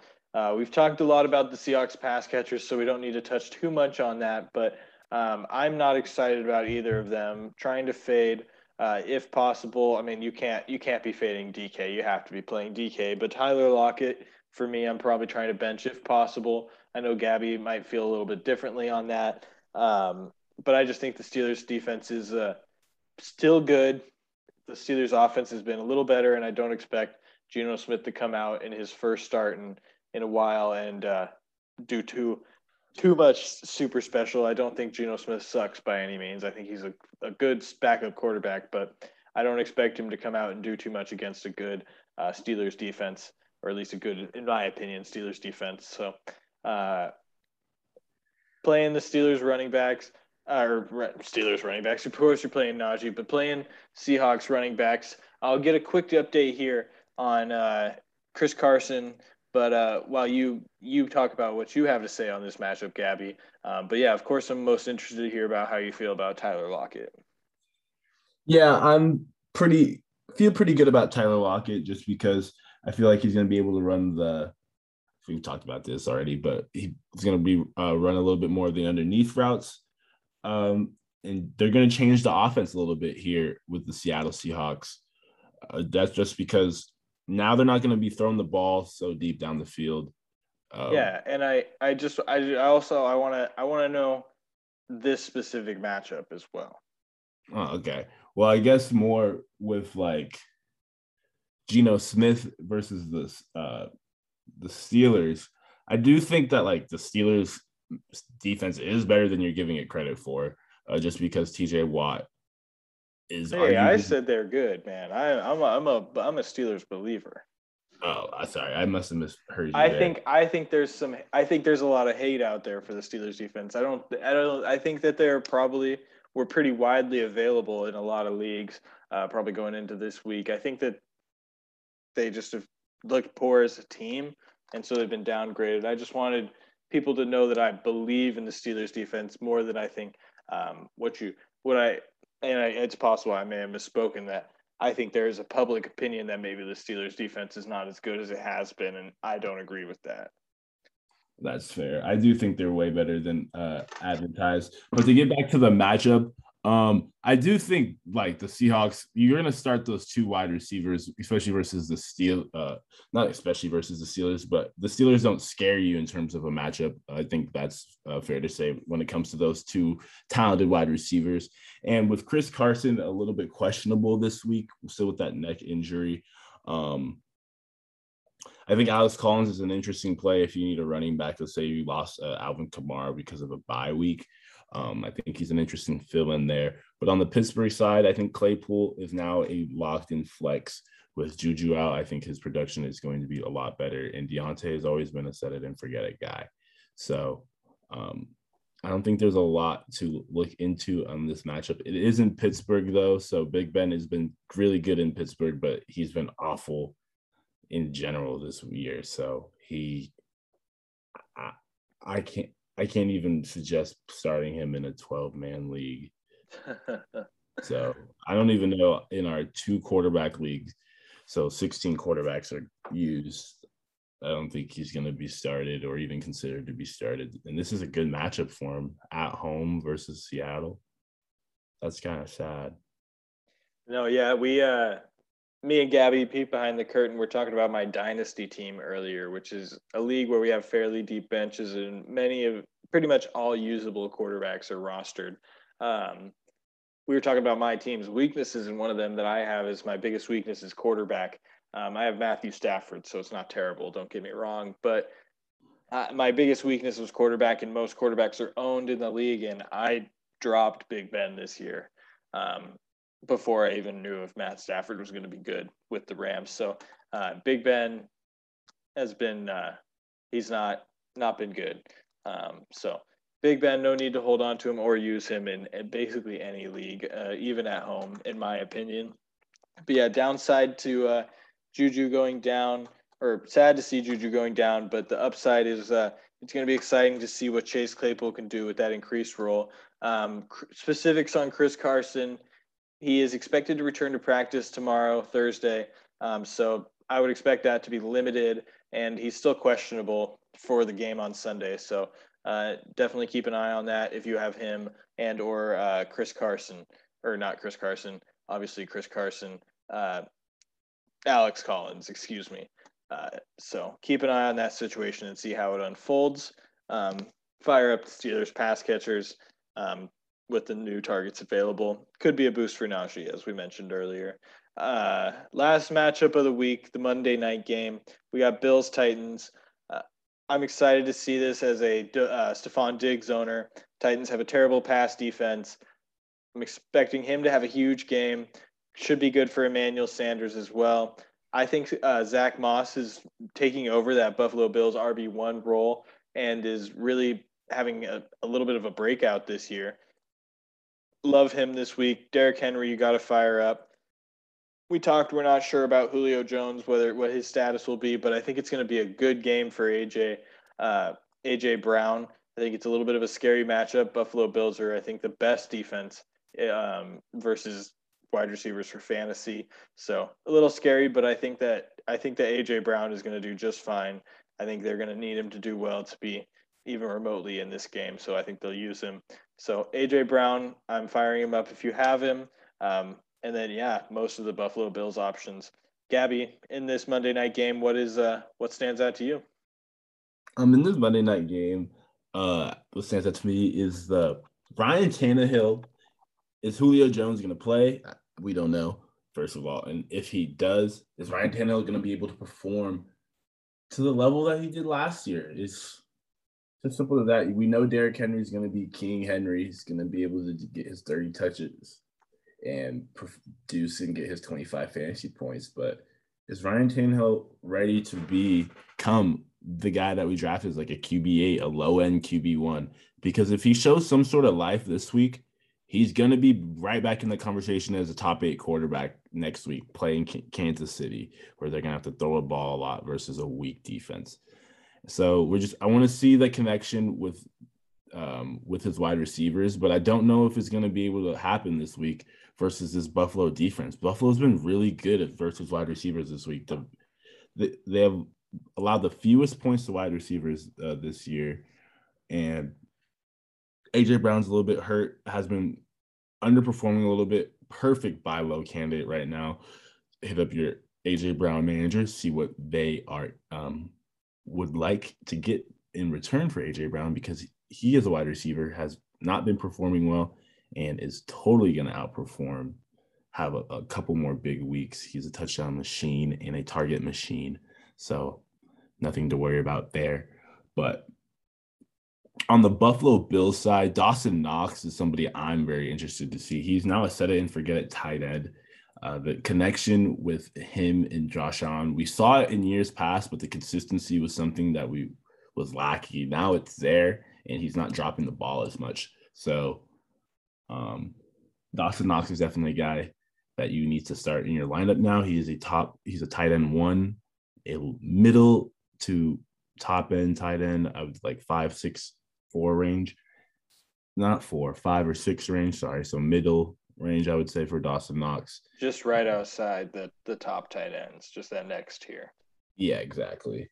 And then Josh Allen, he w- was kind of he was a disappointment in the beginning of the weeks, uh, the f- first two weeks there, but now he has shown that why you drafted him as probably the quarterback two or the quarterback three off the board because he has the ability to run, he has the big arm, the touchdown ability with his legs and with his arm is incredible. So start him with confidence. Um, I do think the Bills uh, roll over Tennessee, but I think it's a good game for fantasy. Yeah, great game for fantasy. Uh, AJ Brown, I feel like, I mean, I'm a little kind of a a guy you got to grit your teeth with and start, but I just don't see how you can not start him. Uh, yeah, and I'd love Dawson Knox. He's a real breakout uh, tight end, like you said. And uh, just to go back to Zack Moss, um, he's not the best running back by any means, but he's really been consistent. In the four weeks he's played, he was still kind of returning from an injury week one. Uh, he's had over 10 fantasy points and got you over 15 twice. So he's definitely usable um, especially in deep leagues, and going to be a great bye week fill in running back. So, uh, yeah, and I think this week is going to be no different. Should be able to run all over Tennessee, and uh, yeah, we should see see what is going to be interesting to see what Derrick Henry does against a stout Buffalo defense. So, going to be a going to be a good Monday night matchup. I hope. Uh, anything else to add on any of those matchups before we uh, get on to our last segment, Gabby? No, nothing there. All right. So final segment and one of my favorites as as I mention every every week, defensive streamers. So to go through the list in order, um, these are just teams that I think you could potentially find on your waiver wire. So Dallas playing New England this week, Indianapolis playing Houston, Green Bay playing Chicago, Pittsburgh playing Seattle, Cincinnati playing Detroit. And just to go through them real quick, uh, why Dallas playing New England, I just don't expect the Patriots to at the very at the, I don't expect the Patriots to have a high scoring game. Um, I don't think that's how they want to win games or what they're expecting to win games uh, I, that way. I expect them to try to be a ground and pound defensive team. So um, hoping for some turnovers from Dallas with the worst case scenario being a uh, low scoring game in in general. But I think they'll get some turnovers and be good. Indianapolis versus Houston. Houston is just kind of a team you pick on. You know, they haven't been that great. Had a good week last week against a team that I think is stout on defense, New England. So that's a little bit concerning, but uh, I would say stay strong. I think that's a fluke. Indianapolis has got a solid defense, and this should be a, a pretty good week for that defense. Uh, Green Bay versus Chicago. Chicago is terrible on offense. Green Bay should dominate them pretty pretty handily. Pittsburgh versus Seattle. Geno Smith, the quarterback, his first start in years. Uh, I think that Pittsburgh, as we've just previously mentioned, has a good defense and should get some should get some turnovers and uh, should be pretty good for fantasy. And then my fifth one, Cincinnati versus Detroit. I just think that Cincinnati is an underrated defense and Detroit is uh, not a great offense. So um, expect a good defensive output from Cincinnati there. Um, Gabby, anybody that I missed that you wanted to mention? Uh, no, not on the defensive side. Uh, I think if you haven't, well, actually, yeah, I do like I like Minnesota this week versus Carolina. They just kept got back into their own there uh, versus Detroit. That's four sacks, an interception, and a fumble. And they have the talent. Last year they were awful, and they had the talent to be a lot better. So now they were able to showcase it. And while I had the mic here right before we go, um, our waivers just went through in um, our West Side League, and I thought it was interesting because right before the show we were talking about um, getting these guys, and we both got uh, these guys. I got Jaylen Waddle though, however, you got Latavius Murray. I know that you kind of wanted him, but I just thought I wanted to keep that, put that on the air. Um, just wanted to see your reaction, see how you felt about that. Yeah, I'm sad. Um, I actually just dropped uh, Latavius Murray in this league this last week, only to realize now that uh, Gabby needed a running back due to his byes. So could have saved him from starting Nyheim Hines, but uh, avoided that situation by picking up uh, Latavius Murray. So not a guy that I am overly excited excited for. I have pretty good running back depth, but you know sometimes you got to play the game, and you know your opponent needs a running back. And uh, I would have really liked to get Jaylen Waddle, but we knew that that wasn't going to happen. Uh, so I'm happy with it, keeping him away from my opponent. Uh, but yeah, watch Nyheim Hines have a better week than uh, than Murray, which is totally totally possible. I feel like Murray's highest uh highest game would be like ten or something. So yeah. yeah. But uh yeah. Any last thing I want to say is uh I do think the Panthers are a, a good good offense. I'm a little bit nervous about that Vikings defense um this week, but not because the Vikings defense, just because I think the Panthers are good. But we'll see. I just think there could be better options out there. But yeah, excited to see how our matchup unfolds. We'll definitely be putting that out on Twitter, let you guys know how that goes. But speaking of Twitter, please reach out to us if you have any questions. We'd love to answer them on the show. We're at the S- at SG Fantasy Show. Uh, you can also send us emails with questions. We'd love that. Sam and Gabby FF at gmail.com. Those will both be in the descriptions of the show if you want to look at them. So um, thank you for listening. We appreciate you sticking with us, and uh, good luck in all your matchups. And uh, we will be talking to you next week. Bye.